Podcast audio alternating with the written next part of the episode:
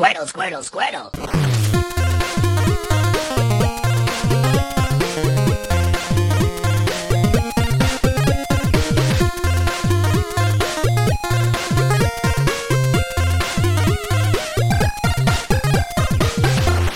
Welkom bij Buttonbashers aflevering nummer 59. De laatste voor de grote 6-0 die eraan komt, jongens. Goedenavond, Steve. Goedenavond.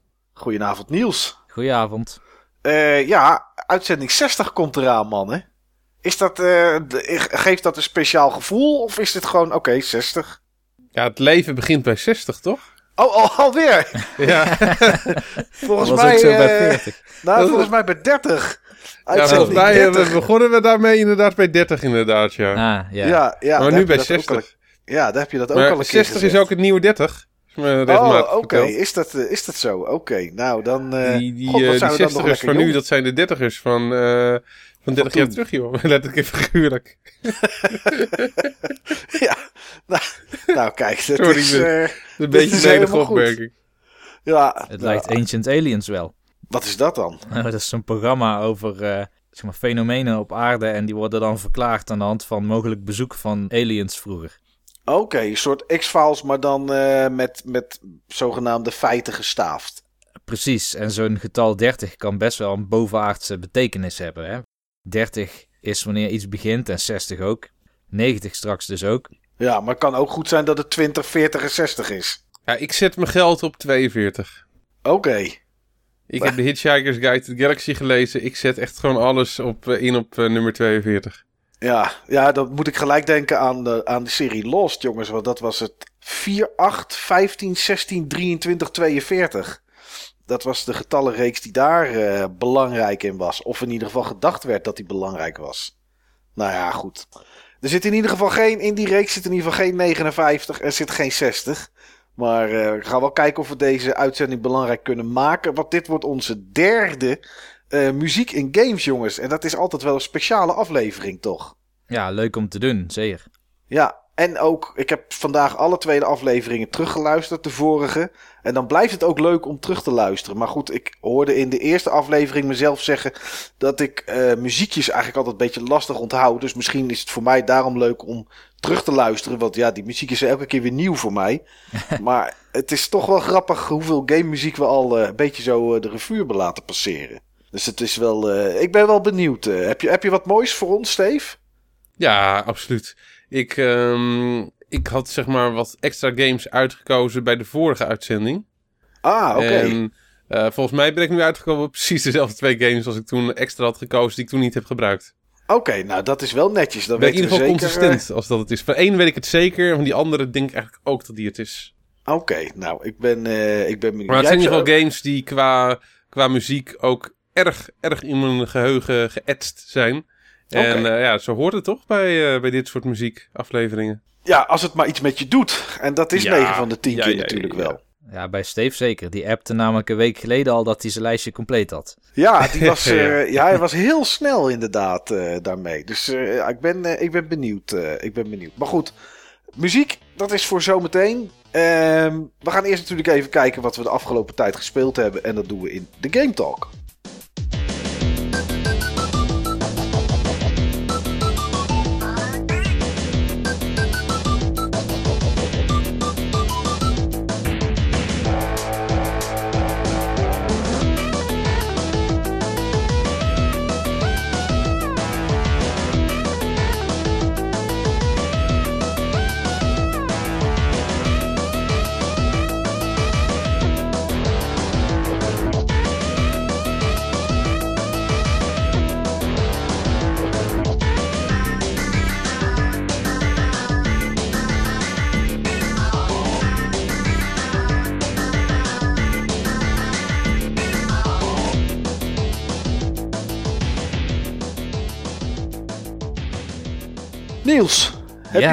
Moois eh, gespeeld de afgelopen tijd? Dat je Nou. denkt, hier wil ik de mensen eens even over informeren. Het mag natuurlijk ook, want dat hebben we eigenlijk niet zoveel meer de laatste tijd. Een, een game dat je denkt, dit was verschrikkelijk. Daar Oh moeten ja, de mensen voor behoeden. Nee, nee, ik heb eigenlijk een fantastische game. Oké, nou kom maar op dan. En eh, het is best moeilijk te kiezen, want ik heb sinds de vorige podcast eigenlijk geen nieuwe game gestart. Ik had een aantal games die, eh, ja, die nog in mijn console zitten. Bijvoorbeeld in de PS4 zit The Witcher 3 nog. Maar daar ben ik op een uur of twintig. Die heb ik toen even voor wat het is gelaten. Omdat ik verder wilde met Xenoblade. Oh ja. Die zit dan in mijn Wii U. Daar zou ik het over gehad kunnen hebben. Vorige aflevering had ik het volgens mij over Fire Emblem Awakening, als ik me niet vergis. Ja, klopt. Ja, nou, die speel ik ook nog steeds. Is nu bijna klaar. Volgende aflevering, dan heb ik hem denk ik af. En eh, eh, in mijn DS zit volgens mij nog zo'n Dragon Quest. Maar dat zijn allemaal van die lange games waar je ja, toch al zeker 40 uur in moet steken voordat je een keer ergens bent. Ja. Maar ik wil terug naar een eh, heel ander soort game. En die combineer ik met een game die heel recent uitgekomen is en waar veel over te lezen is de laatste tijd. Oké, nou dat ben ik wel benieuwd. De game waar veel over te lezen is, is Street Fighter 5. Oh ja.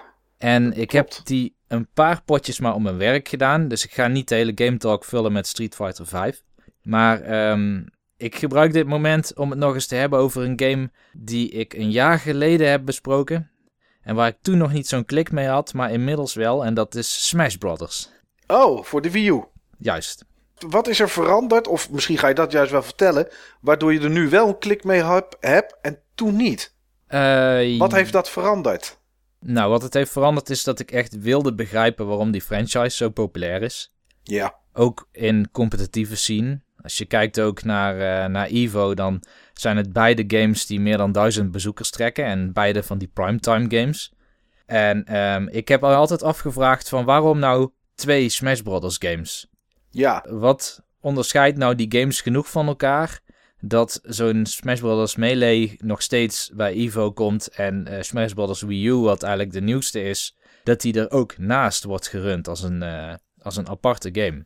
ja want ze En- hebben niet bijvoorbeeld Mortal Kombat X en Mortal Kombat 9 of Street Fighter. Ja, maar ik weet niet of ze dit jaar Street Fighter 4 en 5 hebben. Nee, vier doen ze niet meer. 4 Het is doen ze niet meer. Ja. Nee, maar Die hebben inderdaad. ze direct gedropt. En er waren juist zeg maar wat mensen pist over.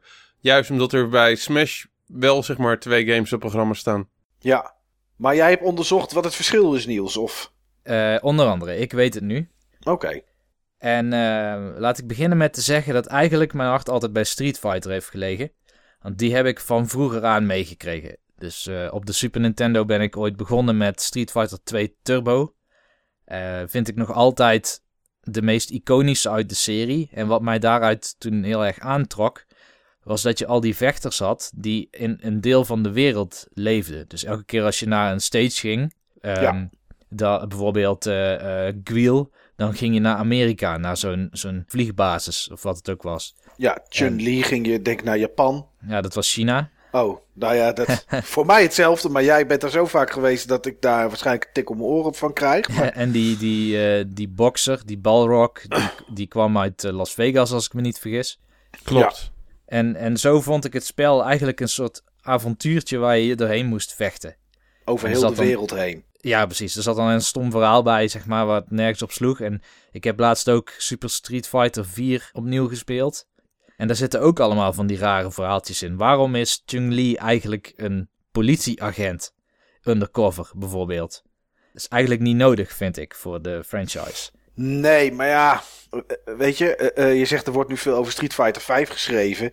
Eh, daaraan is het grootste probleem, vinden de mensen, dat er te weinig content in zit. Dus misschien Ja.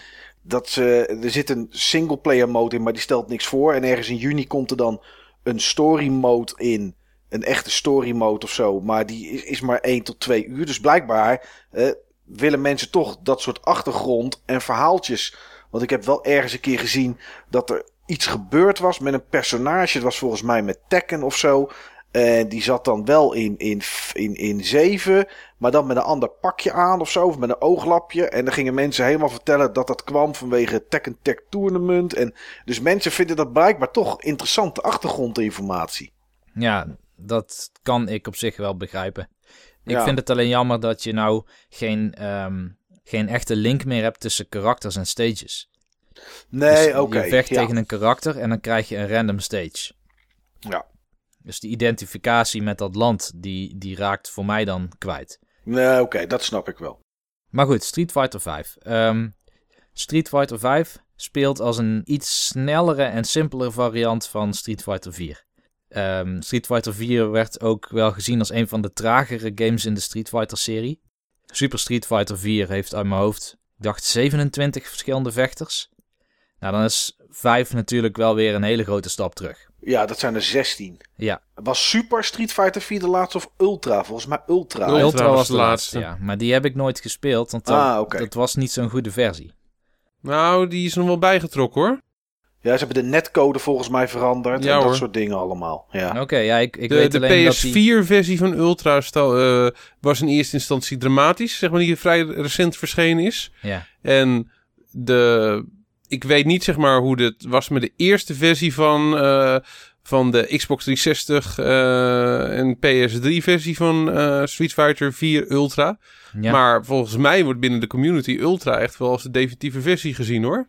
Na Ik de dacht patches en dat dergelijke. nog steeds de input lag te hoog was, vergeleken met de oude Street Fighter games. durf ik niet te zeggen. Maar Nee.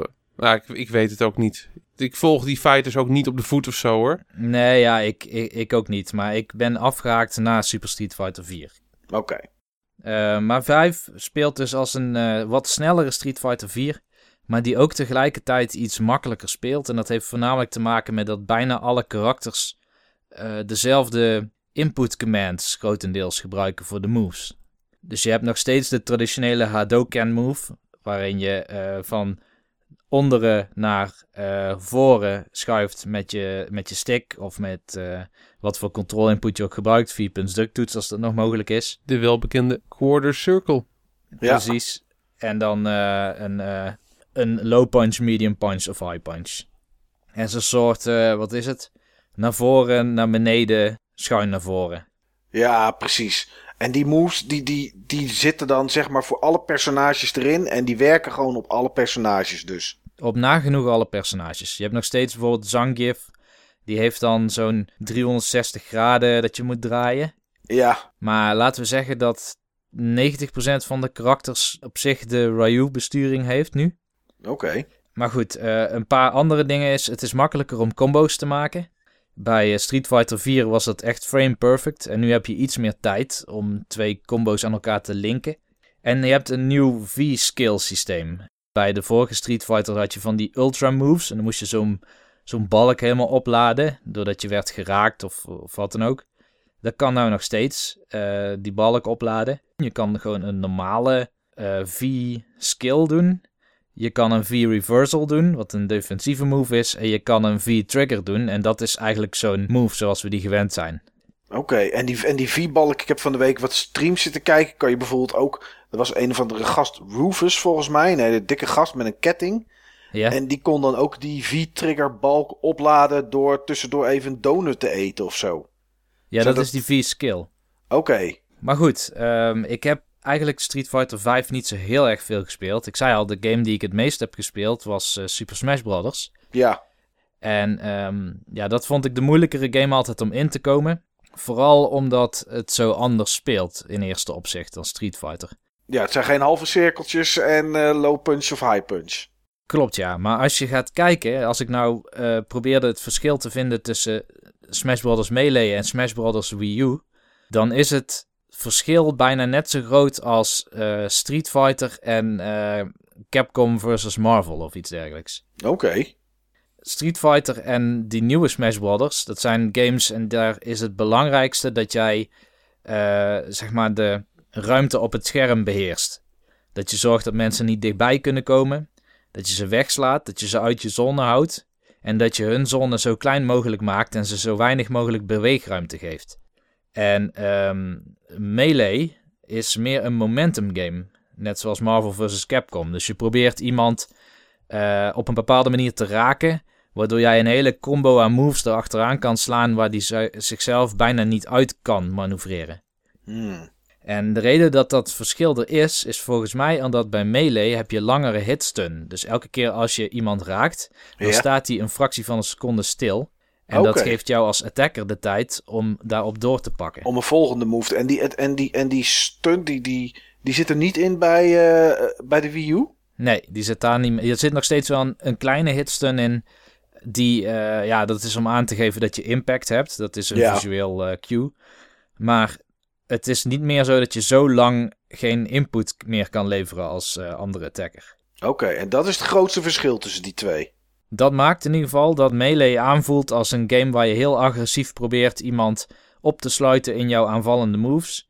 En eh, Smash eigenlijk meer gaat over ehm, het ervoor zorgen dat iemand anders bijna geen kant meer op kan. Ja, want als ik, als ik eh, vorig jaar bij de, bij de Evo 2015 zat te kijken en ik zat te kijken naar uh, Melee, Ja. dan waren ze soms echt gewoon een halve minuut een beetje achter elkaar aan aan het rennen. eh, leek het wel, of bij elkaar weg proberen te blijven. En dan eventjes één keer proberen een klap te geven. En als dat niet lukte, dan, dan vluchten ze weer de andere kant op. En dat, dat duurde soms best lang. Maar dat zal dus waarschijnlijk daarmee te maken te hebben. Dat ze hopen dat ze een klap raak eh, slaan. Zodat ze daarna een hele combo van andere moves erachteraan kunnen trappen. Klopt, ja, klopt. En ehm, het rare ook bij Melee is, je hebt daar een hele fanatieke fanbase van. En die zien wat Melee doet als wat een fighter zou moeten doen.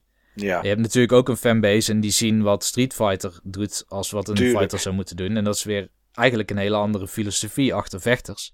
Maar eh, als het gaat over hoe diep zijn die vechtsystemen, dus ja, de- er wordt vaak worden termen als complexiteit en diepte gebruikt bij fighting games. ja, Nou kun je dan allerlei definities aan die begrippen hangen, maar ik zie dan complexiteit als wat moet jij kunnen begrijpen aan de game en moeten leren aan inputs en zo om die game te kunnen spelen. En aan diepte, als diepte definieer ik dan eh, wat zijn nou jouw aanvallende en defensieve opties als speler, waarmee jij je tijd kan keren of dingen naar jouw kant kan dwingen. ja, nou, dat is ook wat ik eraan zou hangen. Ja, en als ik die begrippen eraan hang, dan vind ik melee wel een hele complexe. Ja, Het ding is namelijk dat er zijn zoveel van die. Het zijn geen glitches of zo, maar het, het, het zijn dingen die ontdekt zijn. Bijvoorbeeld als je de grond raakt en je drukt dan in één frame precies het schild in, dan cancel je de landing lag van de animatie van het karakter. oké. Eh, Street Ja. Fighter 4 had dat soort dingen ook hoor. Je had dan, dat noemen ze dan plinking, priority linking. Ehm, bijvoorbeeld, zeg maar, de snelste punch. Als die tegelijkertijd een, eh, een, een, een trage punch raakt, dan wint de trage punch. Dat doet meer damage. Oké. Bepaalde attacks hebben voorrang op andere attacks. Hmm. En in Super Street Fighter 4 kon jij die attacks ook chainen. Dus als jij binnen één frame twee inputs gaf, dan gaf jij de tweede input of de tweede commando de prioriteit mee van het eerste commando. En op die Ah. manier kon jij eigenlijk sterkere attacks sneller spelen dan dat ze eigenlijk bedoeld waren. Oké, jeetje. Maar dat is Ah. buiten de regels van het spel natuurlijk. Ja, dat, is, dat staat niet in de digitale handleiding van Capcom. Nee, dus dat is wat die competitieve scene doet. En Smash Melee, die hangt eigenlijk om al die trucjes. Eh, de snelheid die, de- die je in dat spel ziet wanneer ze het op dat toernooi spelen, dat hangt aan elkaar van dingen als wave dashing, wat een bepaalde manier is. Eigenlijk, ehm, er is daar een manier om in de lucht een aanval te ontwijken. Ja. Maar als je die heel snel doet nadat je springt, dus onmiddellijk of zo, waardoor mensen die wrijven ook vaak over die knoppen heen, Ja. Ehm, dan krijg je dus dat je net boven de grond, bijna onzichtbaar boven de grond, dus echt maar heel laag boven de grond, heel snel een, ja, een soort dash naar achteren maakt.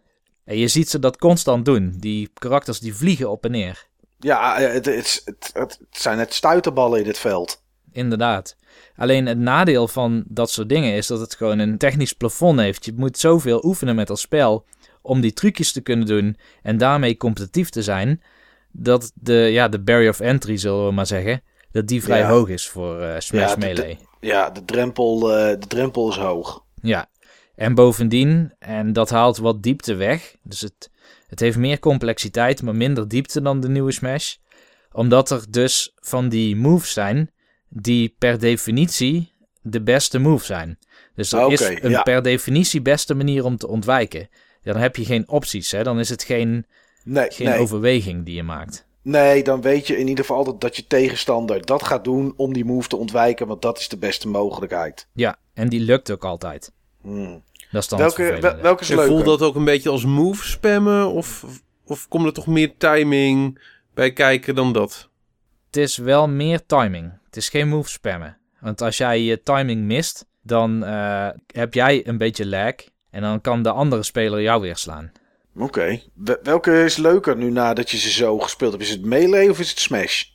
Ik vind persoonlijk Smash leuker, maar dat is ook omdat ik games als Street Fighter leuker vind dan Killer Instinct of zo. Ja, oké. Maar eigenlijk is, als je het heel koud bekijkt, de Street Fighter is uh, een schaarsteen papier. Ja. Met, uh, ja, je, met hits en uh, blocks en throws. Dus dat je mensen weg kan werpen. Mhm. En um, een blok weert tegen een hit. En een throw die kan weer tegen een blok. Ja, maar een hit oké. die slaat weer een throw, zeg maar. Op die manier is dat cirkeltje rond. En dat is eigenlijk de basis. En daarbij kun je daarna kun je gaan leren wat de priority moves zijn. Hoe je Kara cancelt. Dat is een manier om, uh, om een aanval te cancelen terwijl je hem eigenlijk had ingezet. Normaal committeer je je dan aan een bepaalde animatie, maar dat kun je dus uh, stopzetten. Oké. Maar als je dat bekijkt, als je die principes bekijkt, dan heeft Smash 4 die ook.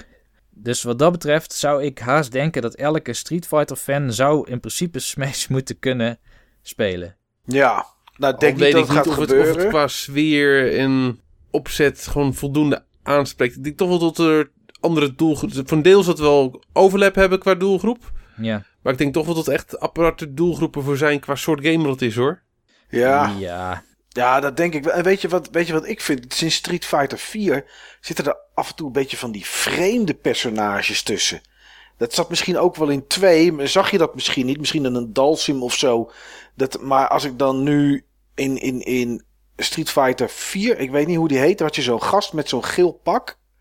Zo'n hele, beetje hele Ja, dikke ja, ja. gast. Ja. En dat zijn een beetje clownfiguren zijn dat. En, en ik, ik vraag me af waarom ze dat soort figuren... Ja, er worden ook toernooien mee gespeeld. Dus ze zullen vast wel goed zijn. Maar ik, ik ja, ik weet niet. Ik mis daar wel een beetje de serieusheid in. Ze zijn wel meer zeg maar, de karikatuurkant opgegaan. Ja, dat is, dat is het juiste woord inderdaad, ja. Ja, Maar ik had tot slot nog heel eventjes ehm, eerder vanochtend gekeken naar de diepte van Street Fighter 5 ten opzichte van Smash. Door letterlijk te kijken hoeveel offensieve opties heb je nou op de grond en in de lucht. En hoeveel defensieve opties en hoeveel manieren van throws. ja. En ehm, als je kijkt naar de grond, dan kwam ik bij Street Fighter op 13 offensieve moves. Oké. En bij Smash op 10. Hm. Dus op de grond heb je meer opties in Street Fighter meestal. En die, die opties die zijn al in het kort, zeg maar die high punch, medium punch, low punch, high kick, medium kick, low kick. En de meeste karakters hebben vier special moves. Oké, dat is niet veel trouwens. En dan een eh, V-skill en een V-trigger. En eh, soms een repeat combo. Dat doet Chun-Li bijvoorbeeld. Als je de hele tijd op, eh, op punch drukt, dan gaan ze, of op kick, dan gaat ze heel snel trappen, weet je wel. Ja, ja, ja, zo. Die, die high kick, medium kick achter elkaar zo. Ja. Maar als je kijkt naar de throws, dan heb je bij Street Fighter eigenlijk maar één optie. Dat is gewoon gooien. Dat doe je geloof ik met medium kick en medium punch tegelijk indrukken. Maar je hebt wel verschillende throws, toch? Of zijn dat... Ja, dat zouden ook weer V-skills, V-triggers misschien kunnen zijn. Je hebt in principe één throw. Oké. En bij Smash heb je er vier. Dan kun je mensen een richting heen gooien. Eh, dat, dat is ook omdat bij Street Fighter daar heb je puur levensbalken. En als die levensbalk eenmaal af is, Ja. dan heb je gewonnen. Als jij tenminste nog levensbalk over hebt. En bij Smash werkt het heel anders, want je probeert mensen het scherm uit te slaan. Ja, hun damage loopt op, zeg maar. Ze begint natuurlijk op 0%. Ja, En dan lopen ze op. En eh, ja, als ze 150, 200 of meer hebben. Ja, dan kan je ze natuurlijk uit het veld rammen. En als je geluk hebt, dan, eh, dan overleven ze het niet. ja, elk karakter heeft meer of minder sterke moves die, die meer procent eraf slaan. En bepaalde aanvallen die zijn beter geschikt om mensen hard weg te slaan. Dus die hebben veel knockback. Alleen het- technische, zeg maar, bij, bij Smash. En wat Smash eigenlijk moeilijker en technischer maakt dan eh, Street Fighter. Is dat het allemaal van die percentages ook afhankelijk is. Dus of jij een combo kan maken tussen, ik noem maar wat, een down of een up throw. Dan gooi je iemand omhoog.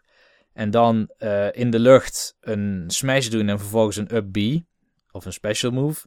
Dat kan misschien wel bij 20%, maar dat werkt niet meer bij 40%. En dan moet je dus weer voor andere knoppencombinaties kiezen. Mm, Oké. Daar zit hem een beetje het, eh, de diepgang dan zeg maar in, in dit geval. Ja, in die, die, die opties die ook afhankelijk zijn van wat überhaupt je matchup is. Dus tegen wie je speelt en in welke stage je zit en hoe die percentages zich verhouden. Ingewikkeld. Ja, uiteindelijk komt het er in het kort op neer bij Smash heb je veel meer moves. Veel meer offensieve, veel meer defensieve. Als je dus bij de aerials kijkt, dan heb je bij Smash er uh, namelijk... Als je die erbij optelt, heb je er 26 bij Smash in plaats van 10. Ja. En het afwegen van die moves en het voorspellen wat je tegenstander gaat doen en daarop anticiperen, dat maakt dat ik nu Smash begrijp en echt leuk vind. Oké. Dus als je nu zou moeten kiezen tussen Smash en ondanks dat je het heel kort gespeeld hebt, Street Fighter 5, ondanks dat je uit de Street Fighter hoek komt, dan proef ik dat je nu gaat voor Smash. Het is eindelijk geklikt. Ik vind het echt super gaaf. Ik speel het ook elke, elk weekend wel en uh, nu ook online. Misschien heb je het op Buttonbashers Forum wel gezien. Killing Raptor, Nestrunner, Rookworst, die speelt het ook soms. Ja. Daar spelen we, daar spelen we best wel regelmatig online. En um, ja, je merkt dat je steeds beter het systeem onder de knie krijgt. Steeds makkelijker moves in elkaar laat linken in plaats van dat het steeds ja, losse acties zijn. Nu is het een ketting van acties en je maakt echt bedoelde moves in plaats van dat je zomaar wat loopt te spammen. Ja, zoals ik het zou spelen. ja. Oké, nou ja, goed. Uh, wel tof dat je er een beetje op die manier uh, bent ingedoken. Ja, en, uh, zeker. En, en een beetje begrijpt waar het verschil in zit met deze games. Dus ik wil dat ook bij deze twee games houden. Nou, dat lijkt mij meer dan prima. Steve, heb je ook Street Fighter gespeeld? Of Super Smash? Ja, alleen maar. Alleen maar? Alleen okay. maar op losgegaan. Ja, snap en, ik wel. Niels heeft me gewoon echt de woorden uit de mond gestolen. Dat is precies wat ik wou zeggen. Oké, okay, want wat is jouw favoriete personage van Street Fighter 5? Ik zou het niet eens weten, joh. Ik heb die game helemaal niet aangeraakt. Ik, um, Als je Blanca dat... had gezegd, dan uh, hadden ja. we je uit moeten lachen. Want die ik zit er ik weet niet of Blanca zit volgens mij niet in, hè? Nee, zit er nog niet in. Is ook nog Nee. niet aangekondigd als DLC. Nee. Daar zijn weer Nee, heel veel ik, fans boos ehm, over. Als ik die game ooit zou halen, dan haal ik hem wel in de Super of Ultra versie. Die komen eh, niet. Ja, eh, zeggen ze nu. Nee, komt echt niet. Street Fighter, echt 5 ko- nee, Street Fighter 5 komt maar één keer uit. Dat is deze versie. En allemaal met DLC. Er komt geen het- Ultra of er gaan komt het puur geen verrijken met. DLC. Ja, en die DLC kan je eh, vrij, kan je gratis krijgen slash kopen door heel veel te spelen en in-game eh, currency te verdienen. En dan zou je het zo kunnen doen dat je alleen Street Fighter 5 koopt en daarna nooit meer geld uit hoeft te geven en toch alle content hebt. Dat is wel heel apart. Ja, ze hebben het businessmodel helemaal omgegooid. Dus we krijgen niet over twee jaar eh, Ultra Street Fighter 5 of eh, Super Ultra Street Fighter, Fighter 5 Alpha. Dat eh, komt, er, komt er allemaal niet. Het, Dat is wel goed. ja, dat is Het geeft wel gewoon goed. duidelijkheid. Ja, En het zorgt er wel voor van dat je niet, ehm, niet bekocht wordt. nee, Want- want volgens mij was het op een gegeven moment van Super naar Ultra waren wel wat dingen aangepast. En er werd wel wat gepatcht en weet ik wat. Maar het enige wat er volgens mij nieuw, echt nieuw was, waren twee personages en twee stages of zo. En meer zat er niet bij. Maar je, kon er wel 60 euro voor neerleggen. Ja, dat slaat natuurlijk nergens op. Dus dat hebben ze, hebben ze helemaal overboord gegooid. Er komt maar één Street Fighter 5 en dat is die er nu is. Ik moet wel zeggen, ik kan me voorstellen dat ze geen Ultra en geen Super maken, maar wel een soort eh disc waar dan Season 1 en 2 of zo op Ja, staat. er zal vast wel iets komen van een complete edition misschien. Dat je de DLC niet vrij hoeft te spelen of zo voor twee Ja. jaar. Maar die, echt wel iets doen hoor. Echt no way eh, van dat ze niet iets gaan doen. Maar laat ik het zo zeggen, het basisconcept. Dat echt aparte, pa- aparte games worden. Die ook niet compatible met elkaar zijn. Nou, goed dat ze dat hebben losgelaten. ja, NPC tegen PS4 spelen. Ja, Ja. sowieso, eh, sowieso eh, tof. Ja, Het is alleen jammer dat de titel zeg maar behoorlijk getankt is. hoe Tot nu toe. je? Ja, te veel uitgekleed. Of eh, toch niet de resultaten die ze verwacht hadden. Wat bedoel je met getankt? Ja, de resultaten. Want ze hoopten 2 miljoen voor maart. En ik denk dat 1 miljoen voor maart is al bijna niet te doen meer. Ja, maar ja, dat, komt, dat komt door hoe ze hem uitgebracht hebben. 16 personages maar erin. Ja, Eh, en de offline modus zijn bijna nul. Nou, natuurlijk, heel veel mensen kopen het voor, voor online. Maar offline is, bijna, is, ja, is er bijna niks te beleven. Ja, weet je. eh, dat, dat snap ik het wel. ja in, in Japan in de, de eerste week is het minder dan 40.000 keer verkocht, geloof ik. Ja, En dat tikt in, aan. Dat tikt aan in je totale verkopen. En in Europa is het, ik geloof, ook maar een fractie van de PlayStation 3 versie van een van die Street Fighter delen. ja. Dus het, het is echt een game, zeg maar, die, die nu nog geen 200.000 stuks heeft verkocht. Nou, hij Nee, gaat wel in populariteit winnen straks, Absoluut. denk ik. Dit, dit zijn eh free games, dat, dat zijn gewoon slow burners. Die blijven gewoon over een lange periode eh, populair. Ja. Het is ook eh, wel een titel, hè. Het is gewoon st- het is Street Fighter. Maar, Ja, maar Street Fighter is niet meer Street Fighter, denk ik. Want Mortal Kombat X heeft gewoon 5 miljoen of zo verkocht op dit moment. En 5 Street miljoen? Fighter gaat nooit aan de 2 miljoen komen, denk ik. ja, heeft Nou Mortal ja. Kombat X 5 miljoen verkocht, joh. Zoiets. Dat is veel, joh. dat is wel heel veel. Maar goed, Steve. eh, Ik heb dit dus niet gespeeld. nee, ook geen Mortal Kombat X. Ook geen Mortal Kombat X. Ik, eh, ik heb iets anders eh, gespeeld. Wel eh, online. Oké. In een, ehm, in een co-op ervaring. Oh, Ja. Oh, ik weet het al. Ja, ja, ja. ik ja. weet het dit keer niet. Ik heb ook geen flauw idee. Het is ehm, de game die op dit moment eh, gratis is op, eh, op eh, Sony PlayStation eh, Plus Instant Game Collection. Ah, Voor de dan PS4. weet ik het wel, ja. Helldivers. Ja. En ik vind het, ik vind het persoonlijk echt fantastisch. Nou, ehm, ik... Ik vind het echt eh, better than expected. zou zeggen, probeer mij er nou eens warm voor te maken, Steve. Want ik ben tijdens de tutorial ben ik al gestopt. Ehm, die tutorial, dat was een single player tutorial, hè Mike? Ja, klopt. Maar ik Heb ben je- er al gestopt omdat ik, eh, ik... Nou goed, ik ga niet zeggen waarom. Vertel, wat is, er, wat is nou, er goed het, aan? ehm, het spel shined voor mij echt als co-op ervaring. Je moet het echt ehm, online spelen in multiplayer. Eh, er zit matchmaking eh, op. Matchmaking werkt ook goed op het moment dat de servers het, eh, het goed doen. Toen ik ermee begon waren er wat PlayStation Plus problemen. PlayStation Network problemen die erg door appten naar de game toe. Maar later toen ik het ging spelen waren die problemen weg. Je kan jezelf laten matchen, maar het is het leukste natuurlijk als je kan spelen met mensen die je kent, ook met, eh met chatcommunicatie. Ja. Het is gewoon echt heel erg tactisch. Het is een, eh, het is een eh, twin-stick shooter, voor de mensen die het niet, niet kennen. Het speelt eigenlijk als een, als een moderne Smash TV. Alleen dan een stuk, stuk langzamer. Eh, je maakt ook echt gewoon een, een draai op het moment dat je een andere kant op wil, eh, wil schieten. Ehm, je moet je wapen eh, herladen. Ook vrij frequent trouwens. Er vallen gewoon vrij snel ook pauzes in de combat. Waarbij je echt gewoon van je teammates moet hebben om op je dat moment te dekken. Ehm, het spel heeft een beetje de sfeer van, van Starship Troopers. Oké. Eh, je bent eigenlijk een eh, groep uh, ja, um, supermilitairen die uh, planeten van binnen de koloniën moet, moet bevrijden van ja, eigenlijk verschillende buitenaardse rassen waar je tegen vecht. De bugs, de cyborgs en nog een ras waar ik even zo snel niet opkom. En ja, je hebt, om dat te doen heb je steeds een aantal missies die je, die je moet doen op zo'n uh, zo'n uh, planeet. Dat kan zijn dat je zeg maar een bepaald punt moet capturen. Of ergens een, een briefcase naar een bepaalde locatie moet brengen. Of een aantal van dat soort briefcases. Of een bepaalde bunker moet, moet vernietigen.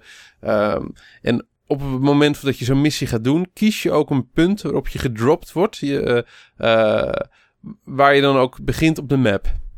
Okay. En met die twee. Uh, en uiteindelijk moet je ook naar een evacuatiepunt uh, toe, waar je jezelf dan weer op laat pikken door, uh, door eigenlijk ja, de, de, shuttle. En die elementen samen um, deed me heel erg denken aan een game waar ik het in, in een van de eerdere podcasts, een van de Hidden Gems afleveringen ook over heb gehad. Airborne Ranger.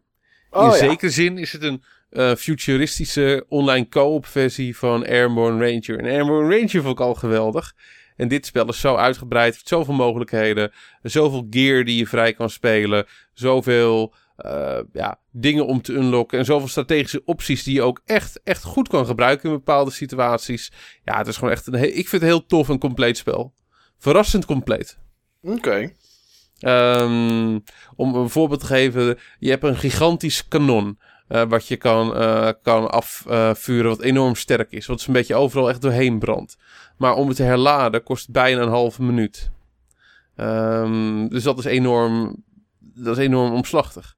Maar je kan dus ook uh, als even je tegenspel, tegenspelers daar een herlaadkit voor, voor draagt in zijn gear. En, en die persoon achter je loopt, kan je als het ware samen dat kanon besturen. En op het moment dat jij ermee schiet, kan die andere persoon hem bijna instant reloaden. Hmm. En dat maakt het alweer heel anders. Ja.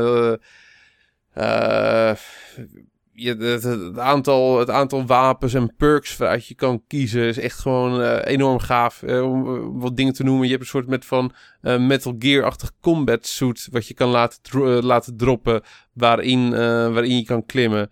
Ben je echt zo goed als niet kapot te krijgen. Alleen je schiet wel heel makkelijk je medestanders dood. En je kan ze ook echt vertrappen. En je kan ook bepaalde dingen, zoals het dragen van een koffer of zo, kan je ook niet meer doen. Um, de game heeft friendly fire. Altijd. En dat maakt het ook van een heel stuk, uh, heel stuk tactischer. Um, je bent vrij snel, uh, vrij snel neer. Op het moment dat je neer bent, kan je jezelf wel weer verbinden. Of kan een van je, van je maten je snel op, oppikken. Maar je bent ook vrij snel dood. En als je dood bent, dan moet iemand anders je laten respawnen. Je kan niet zelf respawnen. Je bent altijd afhankelijk van zeg maar, iemand anders die daarvoor een knoppen combo in moet voeren. Om vervolgens een drop uit te laten voeren. Om jou te laten, uh, laten respawnen. Alle upgrades uh, die je kan laten komen. Die werken ook met drops. Die moet je gewoon ergens op het veld droppen. En vervolgens moet je ze daar ophalen. En die drops zijn vaak niet instant. Op de betere dingen moet je bijvoorbeeld even 15 seconden wachten. En dan moet je echt nog even dat punt van de map verdedigen. Voordat je eigenlijk uh, hetgeen waar je waarschijnlijk ook niet voor niks om gevraagd hebt, dan hebt. Want als je zegt, dan moet je punt op de map verdedigen. Blijven er tegenstanders aankomen? Vaak wel. Niet altijd. Oké. Bij de moeilijkere missies uh, blijven er wel vijanden komen. En, en is het zo dat uh, zitten er tien missies in en herhalen die zich elke keer? Of zitten er honderden in? Het is vrij random. Oké. De missies worden gewoon random samengesteld, uh, samengesteld op basis van, van bepaalde factoren. En de maps, worden die ook gegenereerd of zijn die wel elke keer hetzelfde? Daar heb ik nog geen antwoord op. Oké, oké. Kun je het ehm, eigenlijk ook offline spelen in co-op? Denk het wel. Oké. Volgens mij wel. Dan is het misschien wel iets voor mij om te proberen. Want ik, uh, ik heb een filmpje nu lopen. En qua gameplay ziet het er toch wel mooi uit. Nou, het is ook mooi. Uh, je kan ook, uh, ja, je kan het volgens mij wel op, uh, op local koop spelen. Ja. Je kan ook niet van het scherm af. Oké, je kan oh, niet uh, bij elkaar, uh, je, blend, je blijft altijd bij elkaar, zeg ja. maar. Er kan ja, niet één. Uh, Oké. Okay. Ja, misschien ga ik het nog een keer proberen. Maar Steve, ik was aan de tutorial begonnen. En op een gegeven moment dacht ik: Oké, nou goed, ik weet welke knoppen waarvoor zijn. Hè, laat het spel maar zien om te kijken of ik het überhaupt interessant vind. En, en toen kreeg ik er nog meer knoppen en nog meer mogelijkheden bij. Toen dacht ik: Ja. Ja, het is je, gewoon een vrij compleet en tactisch spel. Met inderdaad veel met best wel veel, uh, veel mogelijkheden. Ja, dus ik jou hoor dat, dat, dat dan medespelers knoppencombinaties in moeten drukken om jou te reviven of te Ja, maar die staan, ook altijd, die staan ook altijd aangegeven. Je hebt zeg maar een knop die je dan ingedrukt houdt, waarbij je zeg maar bepaalde knoppencombinaties uh, voor je, je, drops moet, uh, moet doen. En er staat ook zeg maar in een hulpmenuutje staat gewoon aangegeven welke knoppencombinaties dat zijn. Hmm. En dat, ik, ik vind het ook goed, want het zorgt er ook voor van dat... Um, dat er ook eventjes wat, wat spanning is om zeg maar uh, die drops ook te realiseren. Je, je bent gewoon eventjes uit de actie om zo'n drop uh, tot stand te laten komen. Dat vind ik ook goed. Op het moment van dat je je kaart... Uh, je hebt ook geen minimap die meeloopt. Je, je moet ook echt gewoon kijken op je kaart. En op het moment dat iemand kijkt op zijn kaart... dan zie je hem ook oh, echt onscreen zijn wapen wegdoen. En kijken op een kaart.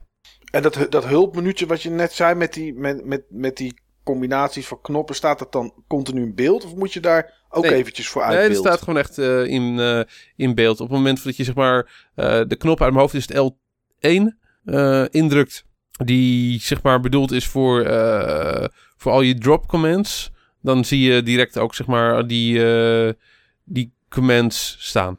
Oké ik, zeg één ding moet ik echt bijzeggen. Dit is geen singleplayer game. Op het moment dat je hem in je eentje gaat spelen, hij is ten eerste dan veel te moeilijk. Dan zijn zelfs de makkelijke missies zijn vrij moeilijk. Of simpelweg niet te doen. En het is gewoon veel minder leuk. Oké, okay, nou ik vraag me af, als, als die commands continu in beeld moeten staan, hebben ze het dan niet te overmoeilijk gemaakt qua... Ik vind van niet. Ik vind, het, uh, ik vind het echt een, een goede gameplay keuze het is ook gewoon goed dat je even moeite moet doen voor een drop. Ja. Oké, okay, Steve. Nou ja, wel, uh, wel interessant dus. Ja. leuke game. Ja, vind ik wel. En wat heb jij gespeeld wat je uit wil lichten, Mike? Ik heb best wel veel gespeeld en ik ben ook met heel veel bezig op dit moment. Ik hoop ook specifiek één ding wat je uh, hoop, hoopt te noemen. Oké, nou zeg het maar, want ik weet niet of ik het gespeeld heb. Wat jij hoopt dat ik ga noemen. Ja, ik had de vorige keer natuurlijk um, de gesloten beta van de Division gespeeld. En volgens mij heb jij de open beta van de oh, Division weer gespeeld. ja, jeetje. Ik heb uh, sinds de vorige opnames heb ik... Uh, en daar wilde ik het heel graag over hebben. Agatha Christie, de ABC Murders.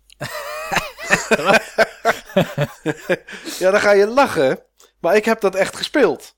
Agatha Christie, de APC Murders. ik zag er ergens op een of andere vage site zag ik daar een banner voorbij komen. Ja, zou zomaar kunnen. Met Was een dat review. Duimschroef.nl? ja, dat zou zomaar kunnen. en Lego Marvel's Avengers heb ik gespeeld. En ik heb Unravel gespeeld. En ik ben bezig met de HD remake van Heavy Rain. En met de HD remake van Beyond Two Souls. En ik ben begonnen met Far Cry Primal. Maar als jij het heel graag even over de Division wil hebben, Steve, dan doen we dat. Want het maakt mij niet uit waar ik over praat. En ik ben heel erg nog dieper aan het induiken in Hearthstone. En met de Hearthstone community en met, met allerlei. Uh, oh, dat, daar begin ik steeds meer in te duiken.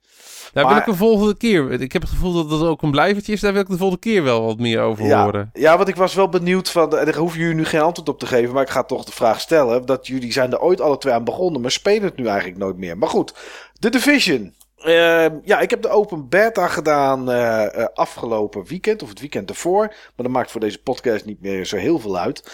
Um, en aan de hand van wat ik daar gespeeld heb. Heb ik de game gepre-orderd. Um, Waarom? Want jij was niet zo heel erg enthousiast, Steve. Nee, en ik heb wel dingen gelezen over de open beta ten opzichte ja. van de gesloten beta. Waardoor ik zelf juist weer een stuk enthousiaster ben. Een paar van de punten uh, die me juist echt niet bevielen. En misschien zat ik ook niet in de juiste, in de juiste mood voor die game. Ik was te veel op zoek, denk ik, naar een shooter met RPG-elementen. En uh, met, met is gewoon een sterke shooter met um, met, met sterke shooter-elementen. En het is eigenlijk gewoon veel meer een RPG met shooter-elementen. Klopt. Um, ik en... denk dat ik ook, als ik zeg maar met die mindset was ingestapt, als ik meer op zoek was naar een game die lijkt op de multiplayer van, uh, van Mass Effect, in plaats van een game waarbij ik zocht naar uh, elementen uit, uh, uit Destiny, dan was ik misschien ook gewoon direct ook wat enthousiaster geweest over die gesloten beta. Ik moet wel zeggen, um, een aantal dingen van de, die ik opmerk, sta ik nog steeds heel erg achter. Het is, en dat moet ook wel, want het is ook niet voor niks van dat ze dat bij de open beta uh, al groot deel, grotendeels hebben aangepast. Ja, ze hebben een aantal dingen hebben ze, hebben ze, hadden ze in de open beta behoorlijk aangepakt. Om te beginnen, uh, een van de dingen, en die, die was ook irritant, was in de Dark Zone het gedeelte waar je ook op andere spelers kan schieten, was bij uh, één kogel raken. En dat, uh, dat, dat noemde jij toen ook al op. Uh, één kogel raken van een andere speler werd je meteen rogue. Dan was je meteen een gevaar, zeg maar. En dan kon iedereen met een vrijbrief op jou schieten. Nou, dat is wel, dat is wel veranderd als je twee, drie, vier, vijf, zes kogels in iemand jaagt. Volgens mij zes is volgens mij de limiet. Dan dan ben je nog niet rogue, zeg maar. Dat, is, uh, dat, hebben, ze, dat hebben ze aangepakt. Dat is wel. Uh, en dat is, ook wel, dat is ook wel goed. Je moet nu echt moedwillend op iemand inschieten om, uh, om, om in PvP-modus te gaan, om in rogue-modus te gaan. Um, het, ze hebben ervoor gezorgd in de open beta dat het drukker was in de Dark Zone. Er liepen meer computergestuurde tegenstanders. Uh, wel zit er, zat er een behoorlijk patroon in. Dat je ongeveer kon raden wanneer ze er aan zouden komen. Ze, ze, um, in, in de Dark Zone kan je loot verzamelen. En die loot kan je alleen meenemen als je die via een helikopter uit de Dark Zone uh, laat verlaten. Want die items die zijn besmet. En die moeten eerst gecleaned worden voordat je ze kan gebruiken. Um, als je die items uit de Dark Zone wil krijgen, dan moet je een flare de lucht inschieten. Zo'n zo'n lichtkogel. Uh, op bepaalde plekken waar dat kan. En dan komt er een helikopter, daar kan je je pakjes aanbinden. Dat kan iedereen doen. Er kunnen er zes in totaal aan. En dan vliegt hij weg. Nou, dat zijn bijvoorbeeld die extraction points, zoals ze die noemen. Dat zijn plekken waar uh, regelmatig computergestuurde poppetjes komen. Uh, dat, daar zit nu wel een, ja, een soort van patroon in. Als je, er een, als je er een tijdje rondhangt, dan ga je dat wel herkennen. Uh, wat er in de open beta zat, was een tweede extra missie. In de eerste zat uh, eigenlijk maar één echte. Dat was een, dokter bevrijden uit een ziekenhuis. Uh, de tweede is om een uh, soort techneut te bevrijden. zodat je daarna in jouw eigen privébasis die iedereen heeft, een technical wing, zoals ze dat noemen, kunnen openen. Daar kan je research doen naar uh, wapens, naar granaten, naar uh, turrets van die zelfschietende, zelfschietende geweren die je kan, die je kan neerzetten. Um, dat soort dingen allemaal. En die tweede missie zorgde er eigenlijk voor dat ik redelijk enthousiast werd. Want dat was, ja, dat. Natuurlijk, alles komt neer. Al die missies komt bijna neer op schieten. Want ja, je kan niet je hebt weinig anders. Het is grotendeels shooter en grotendeels RPG. Ik zal niet zeggen dat het 50-50 is. Ik weet niet precies waar die scheidingslijn komt te liggen als je het echt veel speelt. Maar um, ja, dat is, dat, dat is gewoon hoe het in elkaar steekt. En uh, dus alles, wordt alles wordt opgelost met schieten. Een beetje zoals in Fallout 4 eigenlijk. Terwijl het daar heel anders had gekund. Maar die tweede missie was met. Uh, je moest generatoren aanzetten. Je moest met een soort van kofferkist. Wat een soort van um, stop, grote stop zeg maar was. Moest je van de ene naar de andere kant. En die moest je. De mensen die eventueel met je meeliepen, moesten dan diegene beschermen. Want als je geraakt werd, dan, dan laat je dat ding vallen. Uh, uh, eindbazen. Er zaten meer uh, grotere, sterkere figuren in. Ook bepanserd en, en dat soort dingen. Want dat is een van de dingen die je ook zei, Steve. Van ja, eh, iemand met een, met een winterjas en een petje. Die, ja, daar, komen, daar moet je 600 kogels in jagen. Terwijl jij er met vijf neerligt. Ja, weet je, dat is nog steeds wel zo. Of dat heel erg gaat veranderen, weet ik niet. Misschien op hoger level wel. Maar ja, die, die poppetjes levelen gewoon ook, ook mee. Ja, uh, ik heb ook wel beelden gezien inmiddels bij IGN. Waarbij zeg maar, als je high level bent en je hebt high level wapens, krijg je gewoon zeg maar, de normale vijanden een heel stuk makkelijker kapot. Ja, klopt inderdaad. Daar hadden ze vandaag zag ik een video en daar lieten ze level 25 personages ja, zien. Zoiets en, inderdaad, ja. ja, en, um, en daar gingen ze die in wapens waren wapens. ook gewoon echt veel stabieler, waren veel beter te gebruiken. Ja, dat is ook een van de dingen waar ik me zeg maar aan, uh, aan, uh, aan stoorde. Ja, ik denk dat die, dat, die, dat die eerste beta, die eerste beta is denk ik gewoon niet heel erg representatief voor het spel als geheel. Nee, dat, maar dat is, dat was een, die tweede meer, beta was, ook was niet, meer hoor. een beta, denk ik. En die, Maar die tweede beta laat denk ik al iets, iets meer zien. Ja, maar maar het is ik nog denk dat je dit spel gewoon niet, eh, hoe graag je het ook zou willen, gewoon dat je het nog niet kan beoordelen. Of eh, met die beta. Dat je gewoon echt, eh, het is een sneak preview naar hoe de staat, stand van zaken nu is. En het is gewoon niet representatief voor het eindproduct. Nee, maar dat is ook. ehm, ehm, de, weet je, er zaten twee, twee missies in. Die kon je uiteraard herspelen. Eh, doe je misschien 20, 25 minuten over per missie. Die tweede misschien iets langer. Eh, en dat is het. En dan zijn er wat sidequests die je kan doen. Eh, In de stad zelf. En dan heb je de Dark Zone. Nou, in de Dark Zone waren sowieso geen quests. In de, in de, in de, ook in de open beta niet. Ehm, je kon, die komen er straks wel. Je kan tegenstanders kan je neerschieten of spelers. En dat is het. Ja, dat voelt vrij leeg aan. Want ja, wat, dan kan je niet zo heel veel. Omdat het is geen multiplayer shooter in de Dark Zone. Het is niet zo dat je twee teams tegen elkaar hebt en ga elkaar maar neerknallen. Nou, heel veel spelers willen elkaar niet neerknallen. Of die lopen liever gewoon rond. En wat, ja, als je een ander neerknalt, dan pikt hij je loot. Dus als jij een gevecht begint tegen iemand en blijkt in één keer dat je te zwak bent, dan kan je je eigen loot gewoon kwijt zijn. Dus mensen zijn daar toch wat voorzichtiger mee. Maar ja, goed, ik heb het een uurtje of zeven, acht gespeeld, denk ik. Ehm, maar daarna was het, ja, was het ook gewoon voor dat moment op. Ik was level 8 normaal en level 8 in de Dark Zone. Ehm, ja, dan is het klaar voor dat moment. Dan kan je nog wat kistjes openen. eh, maar meer zat er niet in de beta. Dus ja, ik, ik ben wel redelijk enthousiast nog steeds. Eh, wat ik zeg, ik heb pre-order geplaatst. Eén kanttekening moet ik er wel bij maken. Ehm, in je eentje is er waarschijnlijk geen hol aan. Nee, dat eh, vermoed ik ook. Nee, en dat is het enige wat mij, eh, ondanks dat ik de pre-order geplaatst heb, maar ik zou hem altijd nog kunnen cancelen. Maar dat is het enige wat mij tegenhoudt. Is dat ik dus uh, verplicht avonden moet gaan afspreken. Of tijden of wat dan ook. Om te gaan spelen. En daar zit ik eigenlijk niet op te wachten. Maar ja, aan de andere kant heb ik me ook wel prima vermaakt. Ehm, en ja, is het voldoende geweest om in ieder geval die pre-order neer te zetten. Ze geven aan dat er na level 30 dat er nog genoeg te doen is. Er komen raids voor 8 personen om, om te gaan doen. Je kan de missies herspelen op hard. Uh, het loont ook, heb ik gemerkt, om tijdens die missies alles te verkennen. Want ik vond uh, in de tweede missie een, een wapen waar ik op, op level 8 nog steeds enorm goed mee overweg kon. ik heb wat wapens gemod, want je had best wel last van wat terugslag. En, en dat je gun omhoog ging, zeg maar, als je aan het schieten was. Nou, dan kan ergens een mod om, uh, om, om die recoil, zoals ze dat noemen, uh, te verminderen. Uh, je hebt je armor en waarvoor en, en, en tegen het, nee, waar voordelen en nadelen aan zitten om, om het wel te gebruiken of niet.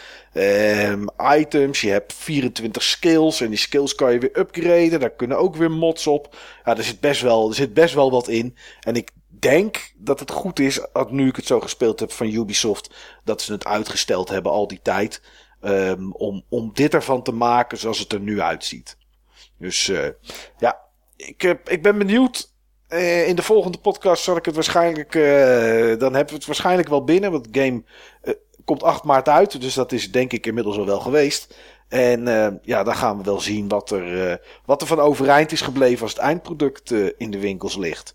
Dus ik ben wel benieuwd. En dan wil ik het toch nog heel even stiekem, nog al is het maar een paar minuutjes, even over Unravel hebben. Ik weet Daar hoop ik ook al een beetje op. Ja, um, ik weet niet, Niels, heb jij Unravel toevallig gespeeld? Nee, niet gespeeld. Oké, nou ja, Unravel, een, uh, eigenlijk een indie game. Het is gemaakt door 11 man, maar uh, uitgegeven door EA. Dus dan mag je het eigenlijk weer geen indie game noemen. Uh, tenminste, volgens mij werkt het technisch zo. Um, maar het is een, ja, het is een platform puzzle game. Ik denk dat het 50-50% is ongeveer. Terwijl heel veel uh, puzzelen ook wel bestaat uit een platform element. Um, ja, het is een game die een beetje op je emotie probeert in te spelen. Het, het verhaal is dat je. Um, je bent een, uh, een, wollen poppetje. Iedereen heeft hem denk ik inmiddels wel gezien. Jarny heet hij. Is van rood wol gemaakt. En um, ja, je, je woont zeg maar bij een oude vrouw in. Ja, en wat gebeurt er met oude mensen? Uh, dan valt er langzaam alles om je heen weg. Je gaat dingen vergeten, dingen vervagen. En Jarny gaat eigenlijk als een soort van, uh, van held gaat hij al die herinneringen van die oude dame weer bij elkaar schrapen en daar een, uh, een soort fotoboek van maken. Dat is een beetje het idee. De core mechanic is dat Jarny van wol is en dat hij altijd achter zich aan de rode draad heeft en hij langzaam afwikkelt. En door uh, in het veld, in de levels, extra wol op te pakken, kan, zeg maar, kan hij zich zeg maar opladen. En dan kan hij weer verder lopen. En um, ja, met de wol die je hebt, kan je uh, slingeren aan objecten. Je kan um, tussen twee punten kan je een stukje wol spannen, zodat je erop kan springen. Je kan die wol vastmaken aan een, een appel of een, een kistje of een blikje. En dan kan je het meeslepen. Um, ja, je kan objecten aan niet alleen tussen twee puntjes kan je een, een lijntje spannen. Je kan ook objecten aan elkaar knopen. Bijvoorbeeld uh, als je ergens een wip zou hebben en die moet uh, links omhoog en rechts naar beneden staan. Maar die staat andersom en die knikt elke keer terug. Dan zou je bij wijze van spreken een steen vast kunnen binden aan de rechterkant. Zodat die naar beneden staat. En dan kan je aan de linkerkant kan je wel weer naar boven. Ja, dat zijn eigenlijk de, de dingetjes die kunnen. En daar hebben ze 10 levels, zeg ik even uit mijn hoofd, meegebouwd om, uh, ja, om daar doorheen te klimmen, springen, slingeren um, en te puzzelen, zeg maar. En, in de eerste 4, 5 levels leer je elke keer eigenlijk een nieuwe manier van je touw gebruiken. Uh, daar zit elke keer zit daar wel iets nieuws in. Maar na vier levels dan uh, ja, is, is dat eigenlijk een beetje op. En dat is het enige wat ik een beetje jammer vond aan, uh, aan Unravel is dat na, als je op een gegeven moment bij level 8 bent, ja, dan loop je redelijk snel door die levels heen, omdat je het trucje inmiddels kent. Er zijn geen nieuwe trucjes meer. Het is elke keer hetzelfde, alleen toepassen op een, ander, um, op een andere situatie. Maar ja, je komt er vrij snel achter dat dat allemaal een beetje op hetzelfde neerkomt. Uh, de game is wel enorm mooi gemaakt. Er zit heel veel sfeer in. Uh, ik ben niet zo van, de, van het emo, uh, van het emo gedoe wat ze erin, erin stoppen. of hebben willen stoppen of geprobeerd. dus ja, weet je, dat deed mij niet zoveel. Maar de muziek en, um, ja, en, en, en, en, hoe het grafisch eruit ziet, dat is wel, dat is wel echt goed gedaan. Dus ja, het game kost 20 euro. En dat is die ook echt wel waard. Hij is wel snel uit te spelen in een uurtje of zes, denk ik. Dat je er doorheen bent. Maar ja, goed, we kopen ook games voor 60 euro waar we 12 uur in steken. Dus wat dat betreft uh, vind ik dat qua prijs en, en, en speel, uh, speelduur vind ik, het wel, uh, vind ik het wel waard. Er zit eventueel nog herspeelbare, herspeelbare waarde wel aan. Omdat in elk level liggen vijf gehaakte bloemetjes. Dat zijn zeg maar de extra's die je op kan pakken. En uh, nou ja, goed, daar krijg je voor de rest niks extra's voor. Behalve waarschijnlijk een of andere achievement of een trofee ergens een keer. Dus uh, nou, als je dat de moeite vindt, is dat er ook nog wel in te vinden. Maar ik heb me, ja, twee avonden uh, heb ik me eigenlijk prima gemaakt, vermaakt met Unravel. Een ja, leuke platformer wel. Dat is, het is geen slechte game. Ik ben wel blij dat te horen, want ik was heel benieuwd naar deze game. Ja. Um, ik heb ik denk zeker wel een uur lang van die filmpjes gekeken van de gameplay. Omdat het er zo, wat jij zegt ook al, het ziet er zo sfeervol en mooi uit. Ja. Een grappig detail misschien wel is dat het draait op dezelfde engine als van Journey. Oké. Oh, dat wist ik niet. Oh, dat is wel grappig, ja. Het is die Sony Fire Engine, of Fire Engine. Die Wat grappig, tijdens... Ja. En die is dus ook gepoord naar de Xbox One. En die schijnt daar dus ook gewoon op volledige resolutie 60 frames per seconde te draaien. Dus het is gewoon een hele goede ontwikkelde engine. Oh, dat is wel cool. Ja. Ja. Nou ja, als je een uur gameplay filmpjes hebt zitten kijken, wat was dan nog eventueel het, het, het punt dat je dacht van oké, dit is niks of ik ga hier geen geld aan uitgeven? Of gewoon nog niet de tijd gehad? Nou, ik heb eigenlijk meer gekeken naar de reflecties in het water en dat soort ah, oké, meer de dan de gameplay. Maar um, wat mij nog weer hield om de game te kopen, is natuurlijk dat ik een flinke backlog heb. Ja. Maar ook dat de, uh, zeg maar de platforming. Ja. Dat zag er nog een klein beetje wonky uit op een bepaalde manier. Ja, het, het is geen uh, Super Meat Boy platforming. Zo precies en zo en zo nauw. En ook qua reactie. Uh, ja, dat is. Dat, weet je, tuurlijk, er zitten wel wat dingetjes in dat Jarny in één keer van een takje afflikkert. Terwijl je denkt dat je toch echt niet aan het einde stond. Mhm. Ja, dat, dat gebeurt wel eens een keer. Uh, ja, weet je, wat dat betreft voelt het soms weer wel aan als een indie. Ondanks dat hij door EA uitgegeven is. ja, Dat, dat, dat is wel zo. Het is, ik heb een review geschreven. Ik heb hem ook niet de perfecte score gegeven. Er zitten wel, er zitten wel wat dingetjes aan. Maar al met al. Uh, ja, het, het, enige punt, het grootste punt wat mij stoorde was het allerlaatste level. Dat. Uh, daar probeerden ze iets te doen. En grappig dat je het hebt over, uh, over Journey. Uh, daar probeerden ze iets te doen wat ook in Journey gebeurt. En ik had het gevoel van: oké, de andere negen levels zijn uh, redelijk relaxed. Kan je ook vaak stilstaan om even rond te kijken of om een beetje van de omgeving te genieten. En in het laatste level lijkt wel in één keer alsof de level designer van level 1 tot en met 9 uh, op vakantie was. En dat iemand anders dacht van zo, nou ga ik er even iets heftigs van maken jongen. ik ga even all out. Uh, met, ik trek de hele trucendoos open. Zeg maar een soort Kirby game, die doen dat ook. Die gaan dan in space in één keer op het eind. Ja, dat je denkt van oké, ik, ik snap het, het past erbij. Maar wat je nu aan het doen bent gast, ja, nee, die was het niet. Dat was, dat was echt gewoon meer een irritatie dan dat het tof was om te spelen. Ik heb echt op punt gestaan om mijn controller door de kamer te gooien. En uh, dat komt voornamelijk ook dat als uh, Jarny bij twee objecten staat en je wil daar een knoopje aan vastmaken, dat het wel eens gebeurt dat Jarny niet in object 2 een knoopje legt, maar het knoopje van object 1 losmaakt. En uh, ja, er is iets met wind, laat ik het maar zo zeggen, in het laatste level. En oh dan word je gewoon een heel eind teruggeblazen en dan kan je gewoon alles weer opnieuw doen. Ja, dat, is, dat, dat was echt heel irritant. Dus het laatste level, ja, daar haalden ze wel iets van de magie weg. Maar als je het overal bekijkt, is het uh, echt meer dan een prima game. Oké. Steve, tevreden? Wat je zei, ik hoorde, wilde er wel Ja. iets over horen. Ja, ja ik eh, kan er niet zoveel eh, mee, want ik heb, eh, ik heb natuurlijk geen Xbox. Hij is ook op Ah, PlayStation hij is ook 4. op PS4, daar heb ik hem op gespeeld. Oh, sorry, ik, ik had, eh, ik had niet goed begrepen. Ik dacht altijd dat het een... eh, ik dacht, ik, ik- hoe kom ik er dan hemelsnaam bij of dat een exclusive is, joh? Ja, geen idee. Hij is ook gewoon op de PS4, daar heb ik hem op gespeeld. Oh nee, sorry, wat gek. Ja, Nou ja. maar eh, het is in ieder geval ja, een, een game die ik dan... ik zou hem wel een keer willen uitproberen. Ja, Het is... hij sprak me... Hij was jou natuurlijk al eerder opgevallen, Mike. Je had Ja. er al eerder over gehad. En eh, toen sprak hij me aan. En eh, ja, ik, eh, hij spreekt me nog steeds aan. Maar dit zijn wel games die ik niet zo snel zou kopen. Omdat ik, ik heb altijd het gevoel van... Hij komt wel een keer voorbij in de Instant Game Collection. Ja, dat zou zomaar kunnen. Hij is, hij is natuurlijk alleen maar digitaal. Hij is maar 20 euro. Dus ja, dit is wel een titel die je over zes jaar, denk ik, in de Instant Game Collection krijgt. Als we zien naar wat we nu krijgen van Sony. Ja, jongens, kijk, nee, ja, kijk zo'n Helldivers of zo, dat was ook wel een redelijk populaire eh, game. En het is ook een game van dit eh, prijspunt. En Ja. er hebben natuurlijk nog een paar eh, ja, tussen gezeten. Ja, nee, klopt. Dus ja, goed, het zou kunnen hoor dat hij daar. het is er een prima titel voor in ieder geval. Het is, Ja. ja, weet je, twee avondjes of misschien een keer een zaterdagmiddag en een zondagochtend. En dan ben je er wel doorheen. Behalve als je alles wil verzamelen. Maar nou ja, goed, daar, eh, daar hebben we een andere podcast voor eh, over alles verzamelen. Dat was, eh, dat was twee uitzendingen geleden. 57. Yes.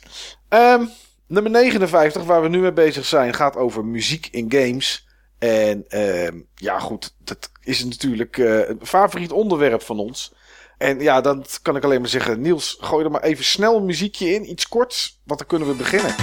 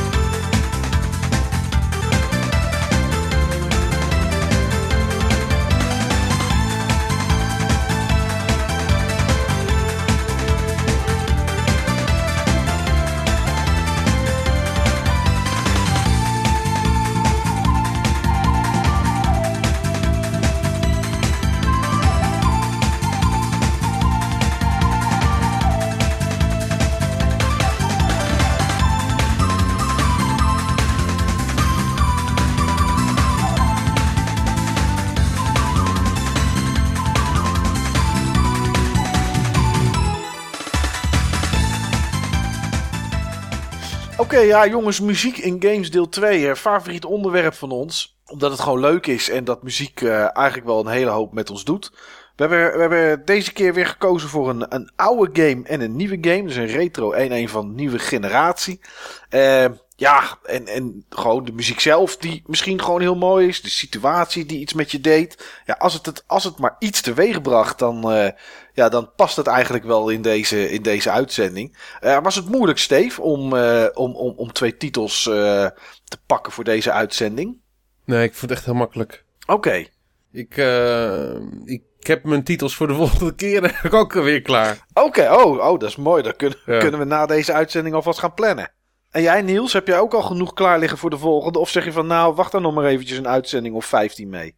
Een uitzending of 15? Ja, nou ja, ik heb nog niks klaar. Eh, Het duurde voor mij ook best wel lang om hiervoor eh, twee goede titels te selecteren. Ja, Eh, ik had er wel meer. Ik bedoel, ik heb genoeg kandidaten. Wat dat betreft heb ik ook afvallers. Die zouden dan in een andere podcast tevoorschijn kunnen komen. Ja. Maar ik ben in ieder geval blij met wat ik nu heb. Oké, want ja, ik zat vandaag even de oude aflevering terug te luisteren. En dat was natuurlijk het legendarische fragment zat daarin in de allereerste eh, eh, muziek in games uitzending. Waarin jij vertelde dat, eh, ja, dat dat best wel vaak voorkwam dat je geluid gewoon uitzette om, ja, om andere mensen niet te storen of wat dan ook. En ja. dus dat je best wel veel games in die tijd in ieder geval speelde zonder muziek. Nou, Is dat- daar is is- wel verandering in gekomen. Oké, dat is niet meer zo. Niet meer zo vaak zo. Oké, oké. Nou ja, dat is, dat is alleen maar goed. Dus voor deze uitzending is dat, eh, is dat alleen maar mooi. Ehm, ja, de Game Talk begonnen we net bij Niels. Steve, ik vind het wel leuk om dan nu eh, bij jou eh, te beginnen voor de afwisseling. Ja, ik, ik, ik zit er klaar voor. Je, retro game die je gekozen hebt. De muziek, verras ons. Ik heb een retro game gekozen waar ik vroeger enorm van heb genoten. Oké. Een game die ik nog met mijn zakgeld eh, heb opgespaard en nieuw in de winkel heb gekocht. Oeh. Eh, bij de speelboom. Ah, oké. Is Ja. dat de bekende speelboom waar ze ook eh, Amerikaanse games verkochten? Dat was die speelboom inderdaad, ja. Dat, Ja. dat waren er niet veel, maar... eh, Het is altijd die speelboom of avifauna. ja, die speelboom, of, of de Bart Smit of de V&D. V&D is ook helemaal retro. Ja, nu wel, ja. Ja, dus... het was inderdaad die speelboom, inderdaad, ja. Toen verkochten ze nog niet eh, die Amerikaanse games, want die waren van de Super Nintendo. En dit was nog uit de NES-tijd. Oké. Eh, het is een game met een epische soundtrack. Ehm, en ook een epische sfeer. En eh, ja, epische action-adventure platformactie. Dit is namelijk Vexenadu. Oh. Ja. Oké. Wat, eh, waarvan ik eigenlijk eh, pas eh, deze week erachter kwam dat het een game is van Hudson. Oh, dat wist ik ook niet. Nee, grappig, ook want niet. ik had... Ja, grappig dat ik zeg maar bij mijn... eh, bij mijn Hidden Gem van, eh, van laatst dus een onbekende Hudson game eh, te pak had. Robo Warrior. Ja, En nu dus weer een Hudson game. wat verdorie. Ja. We zouden bijna eens een Hudson-uitzending moeten doen als je dit zo hoort. Als je hoort wat al die gasten gemaakt hebben. Ja, en eh, voor de mensen die het niet kennen, het is een action-adventure in de sfeer van, eh, van Simon's Quest en Wonderboy en eh, Zelda 2, The Adventure of Link. Ehm, het speelt zich af in, ehm, in de World Tree, de wereldboom. En eh, de wereldboom die, eh, die gaat dood en eh, die moet, eh, ja, die moet eh, gered worden. En dat, eh, dat is in feite jouw taak. En eh, ja, eh, de, de graphics die zijn eh, vrij, eh, vrij somber, vrij bruin kleurenpalet. Wat ook goed, eh, goed past bij... het zet wel echt een sfeer neer. In eerste instantie vond ik het niet altijd even mooi. Nee, ik was vroeger altijd meer van een, echt juist een, een, een sprekend kleurenpalet. Maar het is echt wel iets wat... het is mooie art. Ik zat, eh, ik zat deze week best wel veel filmpjes te kijken op YouTube. Ik had echt zoiets van, ja, eigenlijk is het juist best wel mooi. En eh, over de muziek was ik vroeger ook al heel erg eh, te spreken. Ik vind de muziek echt geweldig. Ehm, dat begint al bij, ehm, bij de opening. Ehm, de, het, het openingsthema van, eh van Vexenadu, dat is echt gewoon zo opzwepend. Dat is zo episch. Dat zit, zit echt gewoon direct voor mij die goede sfeer eh, in. En eh, het, het openingsthema heeft ook zeg maar een iets andere variant die gebruikt wordt als, eh, als muziek op het einde. Oké. Ehm, daartussen zit ook nog natuurlijk echt heel veel van andere goede muziek. Ehm, wat ik een heel mooi thema vind is World of Mist. Dat is erg mysterieus, is erg creepy. Ja, dat, dat vind ik een van de sterkere eh, thema's. Maar ook gewoon het overworld thema, wat je regelmatig op veel plekken terug hoort, eh, is, eh, is goed.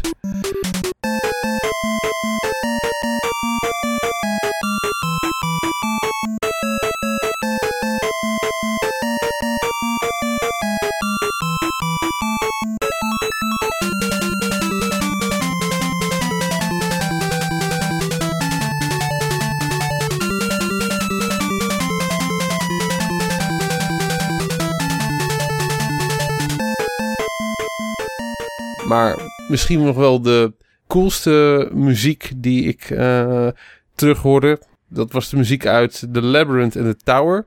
Ik had hier dit weekend had ik ook eh, Jelle ehm, over de vloer. Carl 2 op ons eh, forum, een van mijn beste vrienden. En toen zei ik ook dat ik deze game dus eh, ging, ging noemen in, de, eh, in deze uitzending. En ik zocht de muziek op op, eh, op YouTube. En ik klikte eh, de muziek van The Labyrinth eh, aan. En ik neurde het echt precies mee eigenlijk voordat die tonen al, eh, eh, al kwamen. Ik zei ook tegen Jel, Jel, ik heb deze game gewoon in geen 20, 25 jaar gespeeld. En ik weet het gewoon, kijk, ik weet het gewoon nog precies. ik hoor dit nu voor het eerst sinds... eh, ik wist dat ik dat exacte thema, Labyrinth... Dat had ik dus echt, eh, echt in geen 20, 25 jaar gehoord. En ik wist het gewoon nog precies. En dat is gewoon, dat, dat is gewoon ook de magie van die 8-bit soundtracks. Dat, het is zo minimalistisch, het is zo catchy. Dat, dat, nestelt, dat heeft zich gewoon allemaal in mijn kop genesteld. En het zit er gewoon nu nog steeds. Ja, dat heeft het ik wel indruk, indruk gemaakt. Dat en- indruk en, gemaakt. En, en goede sfeer neergezet voor die Ja. tijd. Ja, ik was er toen ook wel heel erg ontvankelijk voor hoor. Maar eh, eh, ja, het is. eh, ik, ik vind het gewoon echt een hele kikker soundtrack. Ja, ja, tuurlijk. Als je, zeker als je, dat weten we, weten we allemaal, als je met je zakgeld een game koopt en het is dan ook nog eens iets wat zo erg indruk maakt, dan blijft het net even iets meer hangen, omdat je er gewoon in die tijd echt heel veel voor moest doen om dat bij elkaar te krijgen Ja. natuurlijk.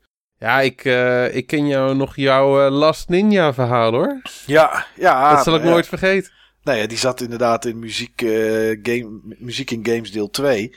En ja, ik, dus ik weet wat dit, wat dit dan met je gedaan kan hebben, Steve, inderdaad, in die tijd.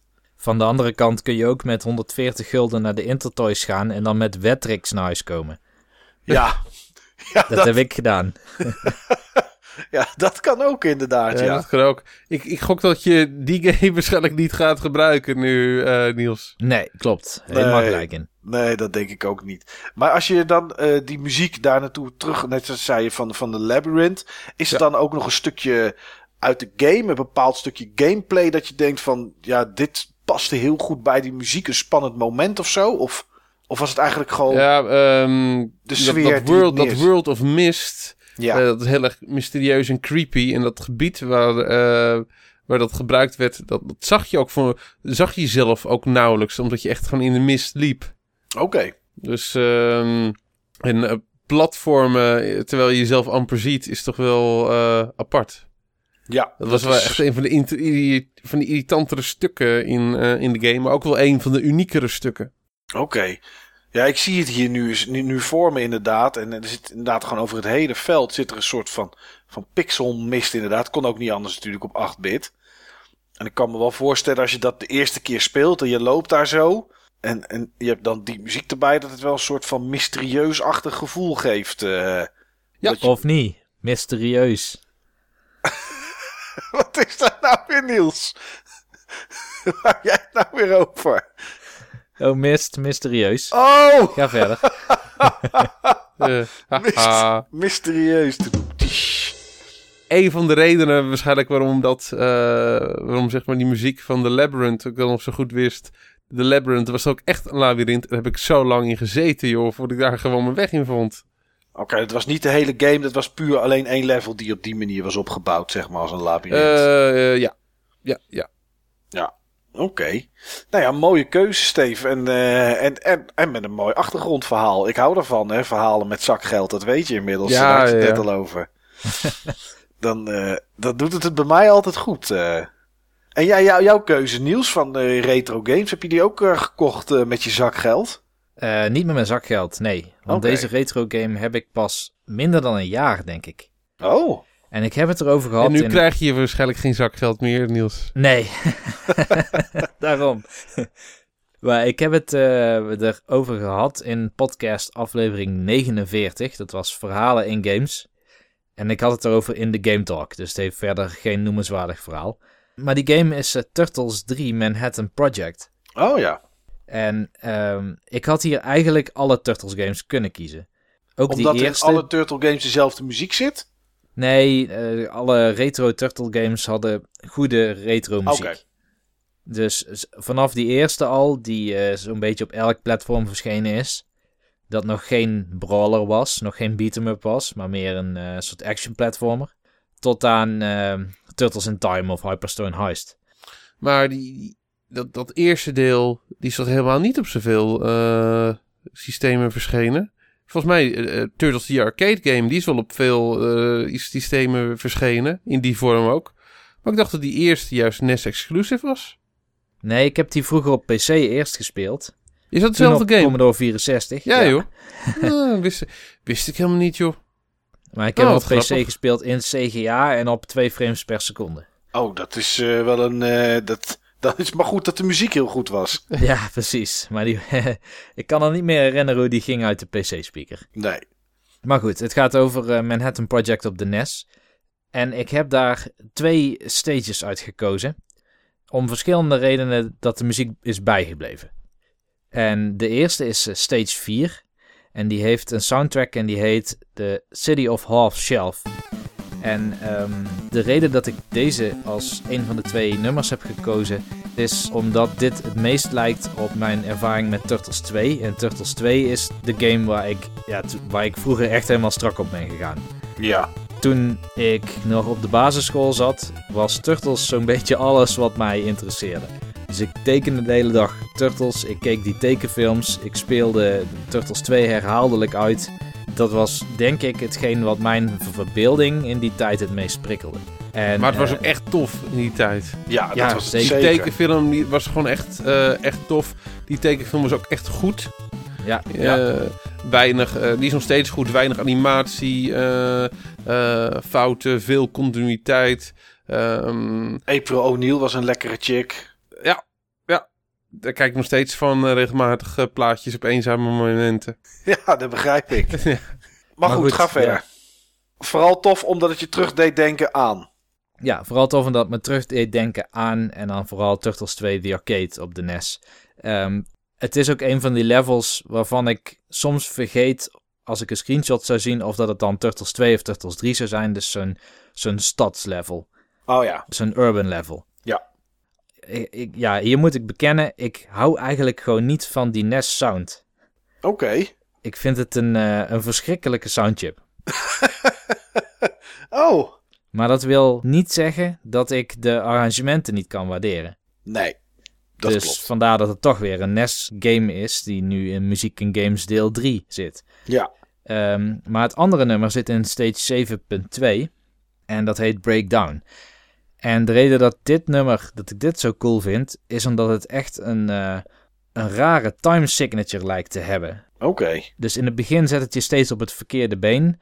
Maar het heeft wel een soort rock'n'roll energie erbij.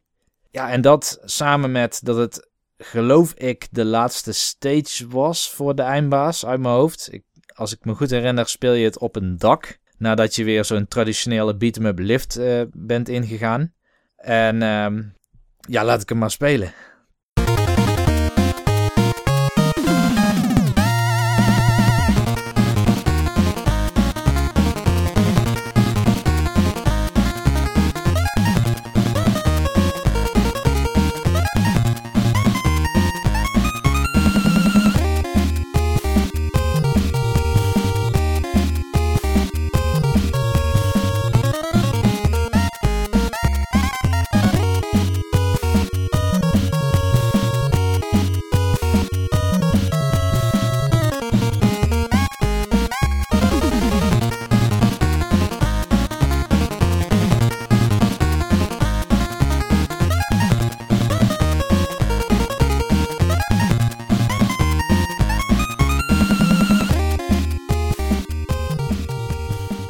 Dus tot zover Turtles en mijn retro soundtrack van deze aflevering. Wat had jij, Mike? Ehm, ik heb een game die eh, een beetje een speciaal plekje voor me heeft. Niet op een emo-achtige manier. Ehm, maar omdat het een beetje de eerste echte eh, eh, JRPG was die ik speelde. De reden daarvoor was dat ik... ik had geen NES en ik had geen SNES in die tijd. Ik was Commodore 64 en Amiga. Dus eh, ja, de, de, de echte RPG's zoals die op de, op de SNES waren. eh, met, eh, nou, noem ze allemaal maar op. Die eruit gekomen zijn. Die heb ik in die tijd allemaal gemist. Omdat ik, ja, Shadow of the Beast aan het spelen was. Of Cannon Fodder. Of wat er dan ook op dat moment op de Amiga was. Ehm, Cannon Fodder. Oké. ja, dat is toch een leuke game. Ja, die vond ik in die tijd ook leuk. Maar ik vind hem nu niet meer zo goed. Nee, dat klopt, dat klopt. Maar eh, ja, toen was dat, toen was dat leuk. Ehm, ja, en dat is Final Fantasy 7. Eh, Ah ja, die dat, kon ja. ik voorspellen. ja, dat was zeg maar een beetje de eerste echte RPG in die stijl die, ik- die ik speelde. Met, met turn-based eh eh, battlesysteem. En ja, de eerste muziek die ik wil noemen is muziekje wat vrij, vrij laat in de game zit. En dat is een, een muziekstuk dat eh, ja, rondom een scène dat, eh, waarin Aris doodgaat. Het zijn twee stukken muziek die aan die scène uh, vastzitten. Um, de muziek begint vanaf het moment dat je in de buurt komt van haar. Um, krijg je een soort onheilspellende muziek. Duister, donkere muziek. Waarbij je aanvoelt dat er iets gaat gebeuren. Um, ja, wat niet in de haak is, wat, wat erg is. Je weet nog niet wat eraan komt. Maar je voelt wel dat er iets gaat komen. Ja, en als we toch. Nou, echt spoilen is het nu niet meer maar uh, toch het vertellen zijn. Dan ineens gebeurt er iets. Um, waardoor, ze, waardoor ze overlijdt. Waardoor ze doodgaat. Um, en op het moment dat dat gebeurt, komt er een soort van ja, lichtballetje, parel, komt er uit haar. En vanaf dat moment begint, uh, ja, begint haar eigen Iris-team begint te spelen. En het mooie aan die, aan die theme vind ik dat het muziek is die je het gevoel geeft dat er nog hoop is, zeg maar. Dat het niet het einde is en dat, dat zij tegen je zegt van het komt wel goed. Um, het, het is rustig en het is mooi. Ja, je zou het het beste kunnen omschrijven als je avontuur gaat verder en het komt goed muziek. Ik weet niet of dat een genre is, maar bij deze heb ik het uitgevonden. Ja. En, uh, het is in ieder geval niet van Charlie Lolois en Mental Tio. Als er ooit nog eens een keertje, een keertje twee dames een documentaire willen maken over... Uh, dit is niet het einde, het komt goed muziek. Ja. Dan weet ik zeker dat ze nu bij je uit gaan komen. Dan moeten ze, uh, dan moeten ze hier komen, inderdaad. Ja. Het, is, uh, het is inderdaad geen Lonos. Het is ook geen mosselman, uh, Niels, die jij graag nog wel eens aan wil stippen. Ja. Maar het is... ja, die. maar het is, ja, ik vind het gewoon echt hele mooie, rustgevende muziek. ik had vanmiddag, toen ik er naar luisterde, wilde ik er weer een soort Lord of the Rings stempel aanhangen, zeg maar. Omdat voor heel veel mensen die, ja goed, dat muziek spreekt misschien een beetje tot de verbeelding. Ik zag ook een soort huilende Frodo zitten.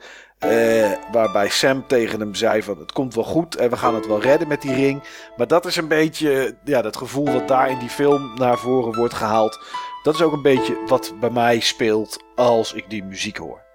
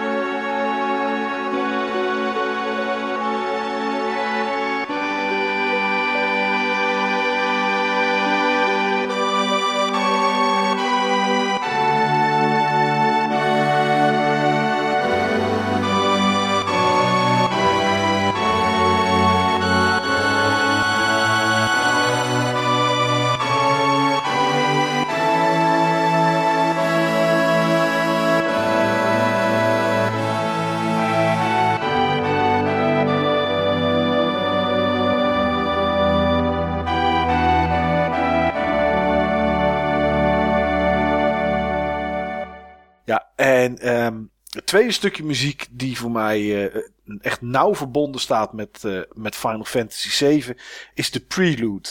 Het is niet uh, het thema, het is niet main theme, het is de prelude. Het is, die is in tal van uitvoeringen hebben we die muziek gehoord. Uh, zeg maar de Final Fantasy muziek. Precies, de die muziek. Um, ja, maar voor mij blijft de Final Fantasy 7 uitvoering eigenlijk de beste. Elke keer als je de game opstart, dan krijg je, krijg je die FMV, zoals, dat, zoals we dat toen noemden, en wat dat ook was. Um, met, met alle namen van de mensen die meewerkten aan de game. En daar speelde die muziek um, uh, natuurlijk bij. Ja, en die game startte je gewoon heel vaak op, omdat het niet een game was waar je binnen een paar uur doorheen was. En elke keer als ik de game opstartte, dan beluisterde ik die muziek gewoon volledig. Ik liet het gewoon altijd uitgaan. Het is uh, rustgevend. Um, en dat typeert ook de game aan de ene kant wel. Het is een game waar een hoop in gebeurt, waar best wel wat actie in zit. Maar ook het spelen van Final Fantasy 7 is redelijk rustgevend, vind ik, door het turn battle, uh, turn-based systeem. je kan rustig even wat kiezen, je kan kijken, je hoeft niet per se te haasten. Uh, je hoeft niet op knoppen te rammen en dat brengt toch wel wat relaxedheid met zich mee. En dat is een beetje het gevoel wat ik krijg als, je, als ik naar die muziek luister. En een tijdje geleden zette ik de game nog eens een keer aan. Um, gewoon om eventjes te testen of, of gewoon ja, even Final Fantasy 7 te spelen. En die muziek, begon en ik kreeg ook gewoon een glimlach op mijn, op op mijn gelaat. Weet je, dat is, uh, ik heb hem toen ook weer uit laten spelen. Ja, dat is gewoon, uh, ik vind dat echt hele mooie muziek. En dat is ja, heel rustig en voor mij heel erg bepalend voor die game, zeg maar.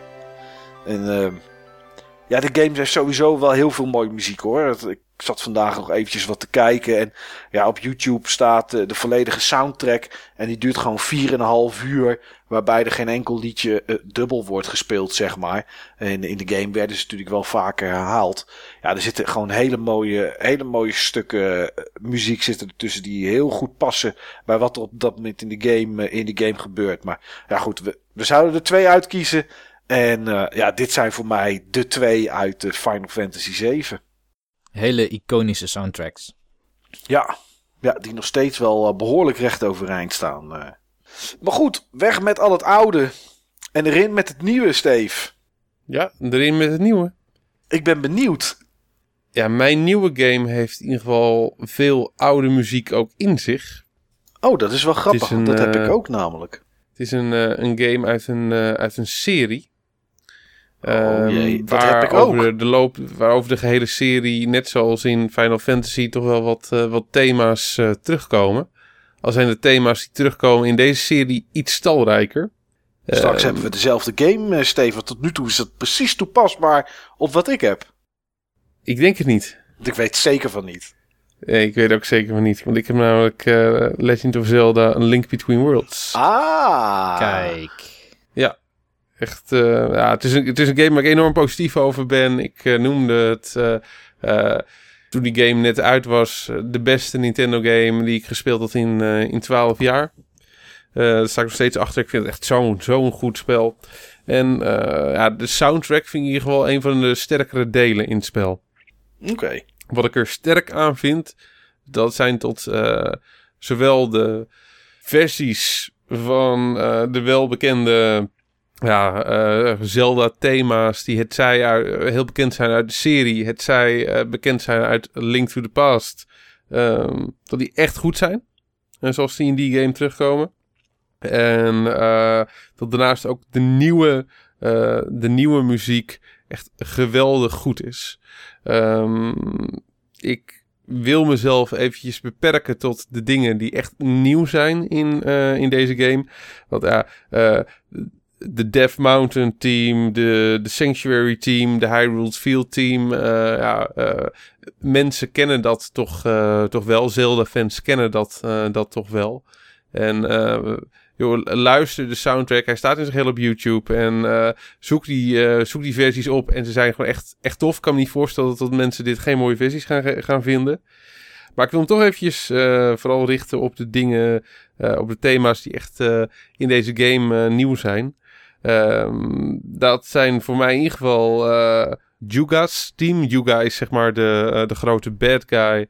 En uh, er zijn een paar echt epische versies van, het, van, van, van zijn thema of haar thema. Het is een beetje een ambivalent figuur. waarbij je nou niet weet of het nou een man of een vrouw is. En um, ja, met name Yuga's Battle.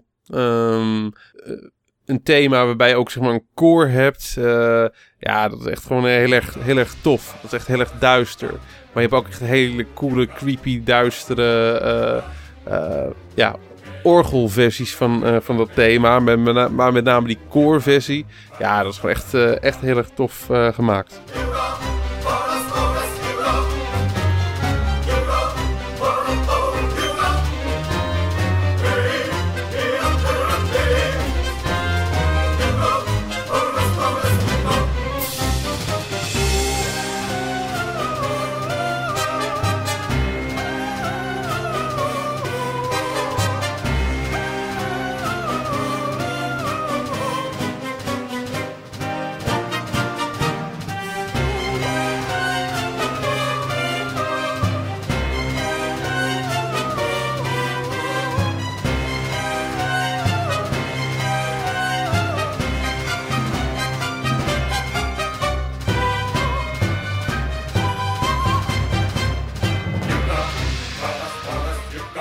Een ander, een ander core thema, maar gewoon een heel ander soort uh, ja, uh, core nummer. Dat is uh, Mother Maya Mai. dat is zeg maar het thema van, van zeg maar de gigantische roze octopus die ergens in een grotje zit. En waar je je wapens kan upgraden op het moment van dat je al de baby's vindt. En daar steeds weer tien van, van deponeert. dat is gewoon echt heel erg vrolijk en heel erg ja, positief. Dat, is, dat staat echt gewoon haaks op. Dat vind ik echt een heel leuk thema. En wat ik verder nog even aan wil kaarten zijn gewoon een aantal van de thema's van, van de dungeons. De, de twee sterkste die er tussen zaten vond ik de Desert Palace. Waarbij eigenlijk een continue fluittoon hebt op, op de achtergrond. Vanaf het eerste moment dat je die, die dungeon ingaat. Echt zo'n zo'n slangenbezweerdersfluit of, of horen. En ook weer, ehm, ook weer een koor. Uh, ja, maar ook de stealth vond ik echt super cool. Het is echt gewoon een hele gave game. En het is een, uh, het is, het is een game die volgesmeerd zit met sterke rendities van bekende songs of nieuwe songs. Iedereen is het gewoon verplicht, wat mij betreft, om deze game uh, te spelen. En let dan ook vooral extra op deze geweldige soundtrack. Hier wil ik iets op aanvullen als het mag. Altijd. Ik zei eerder deze aflevering dat ik minder vaak zonder muziek de game speel. en dat was door deze game. Oh, oké. Ik dacht. Goed zo. Oh, ik dacht even aan het zeggen, maar bij deze game heb ik een uitzondering gemaakt en heb ik het wel uitgezet. Nee, hier, dit was de game die het omslagpunt heeft gedaan. Ik heb hiervoor speciaal een nieuw koptelefoontje gekocht. Om uh, onderweg deze game met volle glorie van de muziek te kunnen spelen. Potverdorie. Want deze is echt heel goed. En uh, zoals Steve al zegt, uh, heel veel thema's die terugkomen. Het is volgens mij ook bijna volledig georchestreerd. Ja. En dat is volgens mij voor het eerst dat Nintendo zoveel productiewaarde in de muziek van een handheld title heeft gestopt. Ja, het is echt gewoon bizar. Het is echt gewoon bizar hoe goed ze dit uh, hebben gedaan. zeer indrukwekkend. Ja. Potverdorie. Ja, jullie weten, ik heb hem nog steeds niet gespeeld. Hij ligt hier gewoon echt letterlijk naast me. uh, jullie weten dat ik hem nog niet gespeeld heb, want ik moest jou in ieder geval Niels een heads-up geven als ik hem, uh, als ik hem weer, ging, weer ging starten. Of ja, als ik hem, als ik hem, spelen. Ja, als ik hem überhaupt ging starten, moet ik zeggen. Ja. Super Metroid moet je nog doen. Oh ja, jongens. En ik hoorde vandaag ook, en daar kunnen, kunnen vandaag niks aan doen, dat in alle twee, in ieder geval de eerste aflevering van Muziek in Games, en ik heb het nog wel eens een keer eerder gezegd, dat ik nog steeds het cabaretliedje van Pieter Dirks van de, de halve wereld. dat moet, dat moet gaan zingen. Ja, dat, uh, dat komt ooit als je, als je deze game gaat spelen, dan zien we dat gewoon door de vingers, uh, Mike. Oké, nou misschien, misschien is dat wel een soort van uh, uh, get out of jail card inderdaad. ja. Nou ja, goed. Ik, ik ga met 3DS zorgen dat hij opgeladen is. Ik ga binnenkort echt proberen om er, om er een start mee te maken, jongens. Want ik kan er nu echt niet meer onderuit. nadat die game ook qua muziek zo top is. ja. En jij, Niels? Een nieuwe game. Een nieuwe game inderdaad. Toppe uh, muziek. Eentje die ik pas zeer recent ben gaan spelen ook. Oké. En uh, eigenlijk sluit het best wel goed aan op wat Steve net heeft verteld. Want Steve zei uh, dat Zelda A Link Between Worlds, dat die een mooie soundtrack heeft. Ik heb ook een DS-titel, een 3DS-titel. Die volgens mij daarna is uitgekomen, kort daarna. Ik zei al, ik ben hem recent gaan spelen. Het is Fire Emblem Awakening. Ah, ook Fire Emblem Awakening heeft een volledig georchestreerde soundtrack. Uh, van iets meer dan vier uur lang heb ik uiteindelijk ook op uh, YouTube gezien. En het is niet zozeer dat in deze game één thema zit of een stuk wat ik echt ontzettend mooi vind. Of wat een soort earworm effect heeft, waardoor je het elke keer in je hoofd hoort. Maar wat wel is, is dat ik bij deze game uh, op een hele positieve manier de muziek op het netvlies kreeg. Of eigenlijk op mijn oortrommel.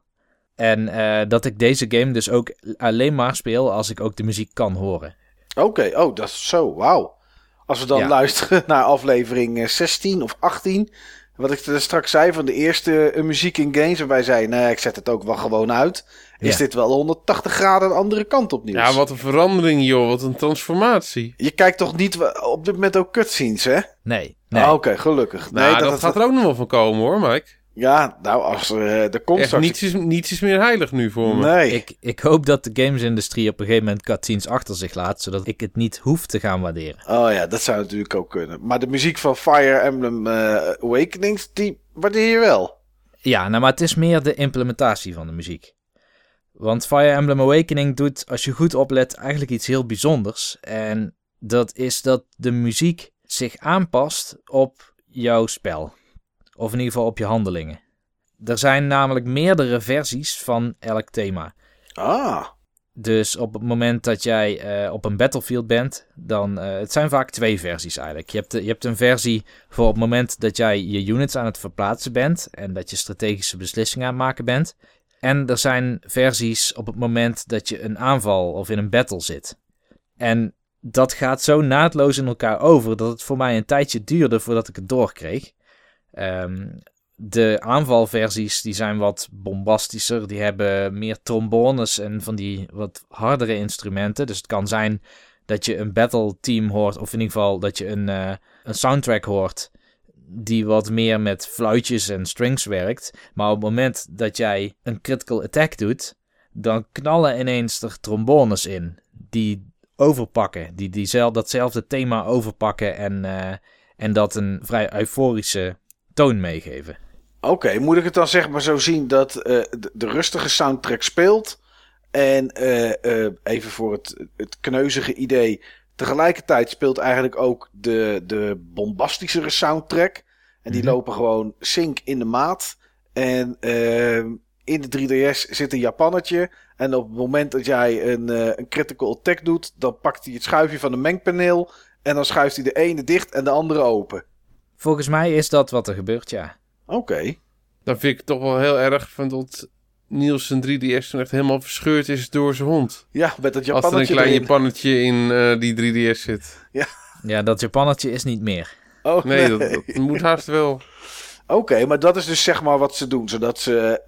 Uh, of ze het op die manier doen, is het nog maar even de vraag. Maar mm -hmm. dat is zeg maar wat er gebeurt.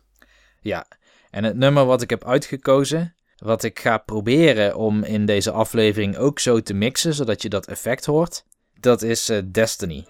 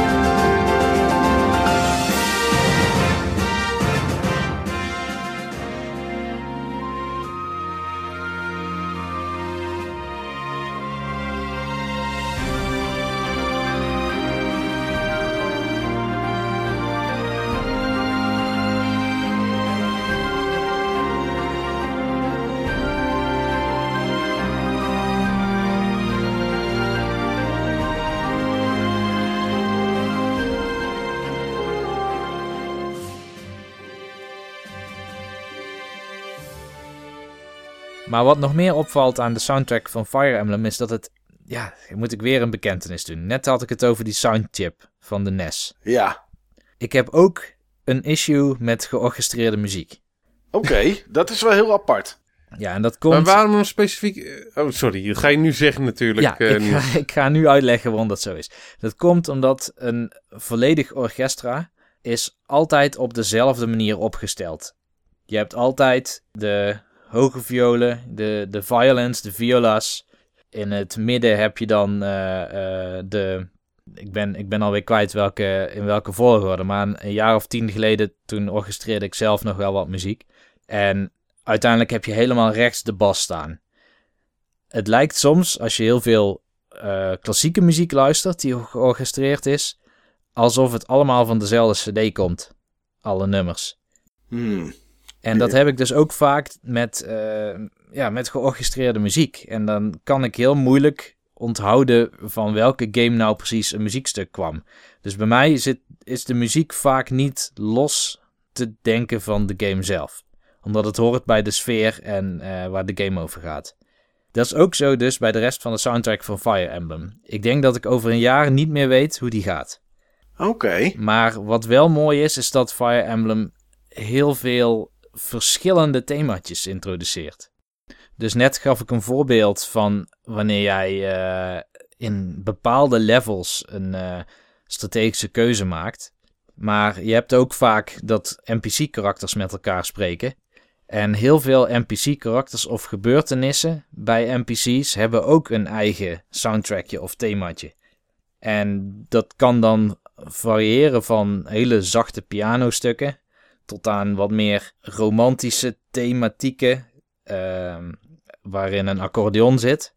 Of hele sfeervolle melodramatische thema's. En daar heb ik nog een voorbeeld van. En dat was één soundtrack en die kan ik nu wel nog meeneurien, omdat het als een soort earworm in mijn hoofd zit. En dat hoorde ik volgens mij voor het eerst in de game in een level waarin het regende. Hmm. En in de, eerste, tien chapters ergens uh, begon het te regenen. En het was sowieso een mineurstemming. En dan heb ik het eventjes over de situatie in de game. Dus niet de key waarin het stuk geschreven is. Maar het is na een soort plot twist. Waardoor eigenlijk qua verhaal het heel eventjes niet zo positief meer gaat. Het nummer heet Don't Speak Her Name.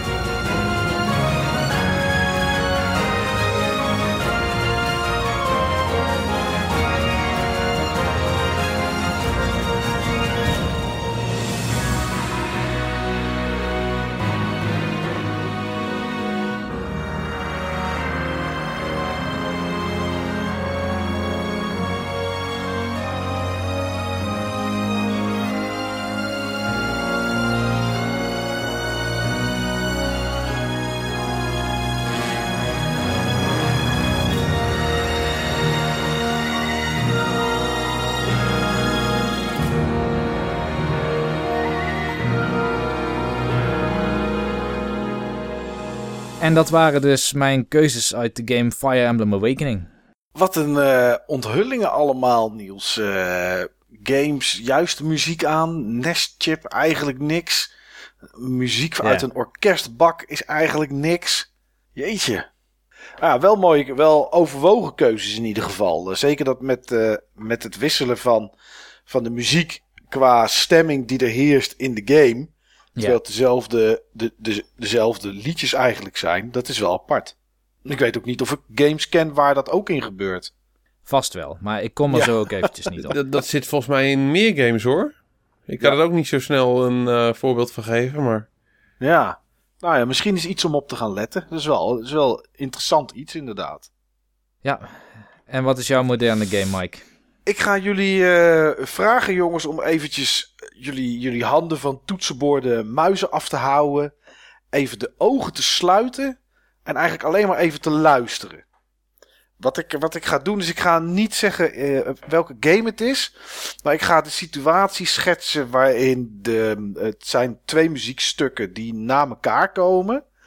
En um, ik, ik, wil daar de sfeer bij zetten om, om je het gevoel te geven wat het met mij doet of, of heeft gedaan. Dus uh, nou, ik zou zeggen, ga even rustig achterover zitten, ogen dicht en beeld je het volgende in. Je ziet een, een lampje, een klein lampje en dat lampje knippert. van het knipperen gaat hij naar, naar aan. Hij gaat gewoon branden. En dan begint er muziek te spelen. Het is een, het is een jaren 40 kwartet. Ehm, en die zingen een liedje I don't want to set the world on fire. Je hoort dat liedje spelen en de camera zoomt uit. En dat lampje wat je net zag branden blijkt een lampje te zijn uit een radio. De camera die zoomt daarvan uit. Die beweegt zich iets omhoog en je ziet een dashboard. Op het dashboard staat zo'n dansend hula hoop meisje. Heel langzaam ga je achteruit met de camera. En ja, je ziet dat het een auto is, maar het is geen auto. Het blijkt een soort bus te zijn. Op de banken die links en rechts staan ligt een teddybeer en een vrachtauto. Maar ligt ook een fles drank bij en een, en een gereedschapskist. En terwijl de camera zich verder naar achter beweegt, zie je de ramen van de bus. Er zijn stukken uit. Buiten zie je door de ramen heen dat er puin ligt. En de camera gaat langs een poster die in de bus hangt, waarop staat Land a Hand for Uncle Sam. De camera blijft langzaam achteruit bewegen. Er liggen ook wat koffers, maar nergens zijn mensen. De bus die is verlaten. De muziek speelt nog steeds door, maar begint wat blikkeriger te klinken, wat meer echo. En op het moment dat dat gebeurt, ben je uit de bus. Rondom de bus staat eigenlijk een enorme verwoeste stad. De camera die zoomt nog meer uit en je ziet kapotte auto's die rondom de bus liggen en, en asfalt is verzakt. Staat daar vlak voor je een man in een volledig pak vol van armor. En het beeld wordt zwart. Welkom in Fallout 3. En dat, is, uh, dat zijn voor mij twee stukken muziek die uh, zeer iconisch zijn. Um, het, het, liedje wat begint te spelen uit de radio is The Inkspots. Met I Don't Want to Set the World on Fire. Is een liedje wat niet speciaal voor Fallout geschreven is. Want het was er echt al in de jaren 40. Het is, het zijn, ja, het is echt een kwartet dat dat, dat dat zingt. Maar het is, ja, in de jaren 40 was natuurlijk hele typisch klinkende muziek. En um, ja, dat geeft eigenlijk aan een soort oudheid. En dat is ook deels wat je natuurlijk ziet in, in, in de wereld van Fallout 3. Alles is kapot. Sommige dingen zijn, zijn heel erg primitief. Terwijl we toch ergens in het jaar 2022, 21 zitten volgens mij even uit mijn hoofd of zo. Ergens wel ver in de toekomst. En het tweede gedeelte van, um, van de muziek die in de intro op komt spelen is, ja, is eigenlijk het bekende Fallout thema. Um, het is gemaakt door, door Ion Zur, dat is een, een Israëlische composer. Die heeft ook, bijvoorbeeld ook muziek gedaan voor Prince of Persia, The Two Thrones, voor Crisis, uh, Dragon Age Origins, uh, James Cameron's Avatar, voor de DS. Misschien is dat niet zo'n heel goed gamepunt om aan te halen. Um, en de main theme van Fallout 3 zit, nou ja, net als wat jij net had, Steve, zeg maar, met Zelda. Of wat jij zei, Niels, met Fire Emblem. Dat er ook wel herhalende stukken in zitten. Uh, zit het thema ook in New Vegas en ook in Fallout 4. Maar uh, ja, die van Fallout 3 is eigenlijk voor mij het beste, omdat die het, het meest depri deprimerende is, zeg maar. En dat, ja, ik heb het heel vaak al over Fallout 3 gehad. Dus gaan we het niet te lang meer doen, maar dat past gewoon heel erg bij die wereld. En uh, bij de sfeer die ze daarin hebben neergezet. En uh, ja, die muziek, daar kan ik gewoon echt, echt gewoon lang naar luisteren. main team van Fallout uh, ja, is naast de Inkspots met I Don't Want to Set the World on Fire. Ja, dat zijn de, de twee liedjes die voor mij typisch Fallout zijn. En ook heel die sfeer neerzetten. En nu mogen je ogen weer open doen. Nou, je nam ons in ieder geval helemaal mee. Dat vind ik toch knap. ik, ja, je, je, um, ik, ik, ken dat, ik ken die intro, dus ik wist ook van welke game het uh, was. Uh, ja. Waar het had over die bus. Dus, uh, maar ik vind het toch knap als je het zeg maar... Als je mensen dan zo in die intro weet, weet mee te sleuren.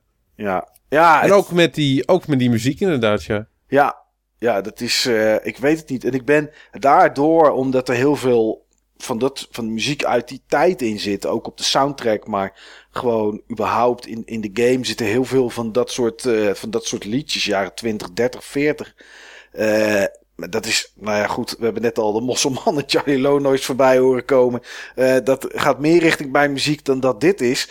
Maar op een of andere manier kan ik hier heel goed naar luisteren. Omdat het, uh, ja, waarschijnlijk als ik het zo aanzet, en niet alleen dit nummer, maar meer liedjes uit die tijd, toch een beetje bij die game horen. En dat is, ja, in die, game heb ik zoveel uren plezier gehad. En dezelfde soort muziek zit ook in New Vegas. En in Fallout 4. Dus ja, weet je, ik heb daar denk ik in die drie games totaal misschien iets van ja, 350, 400 uur bij elkaar zitten of zo. Uh, dus niet extreem voor dit soort games, maar genoeg om, om dat soort muziek uh, ja, in, in mijn hoofd gestampt te krijgen. En dat, uh, ja, dat doet het wel eigenlijk. ik vind dat wel, wel, wel, wel aardige muziek. En ja, met die intro en ja, daarna natuurlijk de legendarische woorden War, War Never Changes. ja, dat is dat zet gewoon die hele, die hele toon. Maar die intro van Fallout 3 met die twee stukken muziek, dat is bij elkaar. Ja, zet zo'n sfeer neer. Ik weet, ik zat er vandaag nog een keer te kijken en nog een keer. En dat is gewoon, ja, dat is echt zo goed gedaan. Dat hebben ze echt briljant gedaan uh, bij Bethesda. Dus uh, ja, vandaar mijn, mijn nieuwe game was Fallout 3, jongens.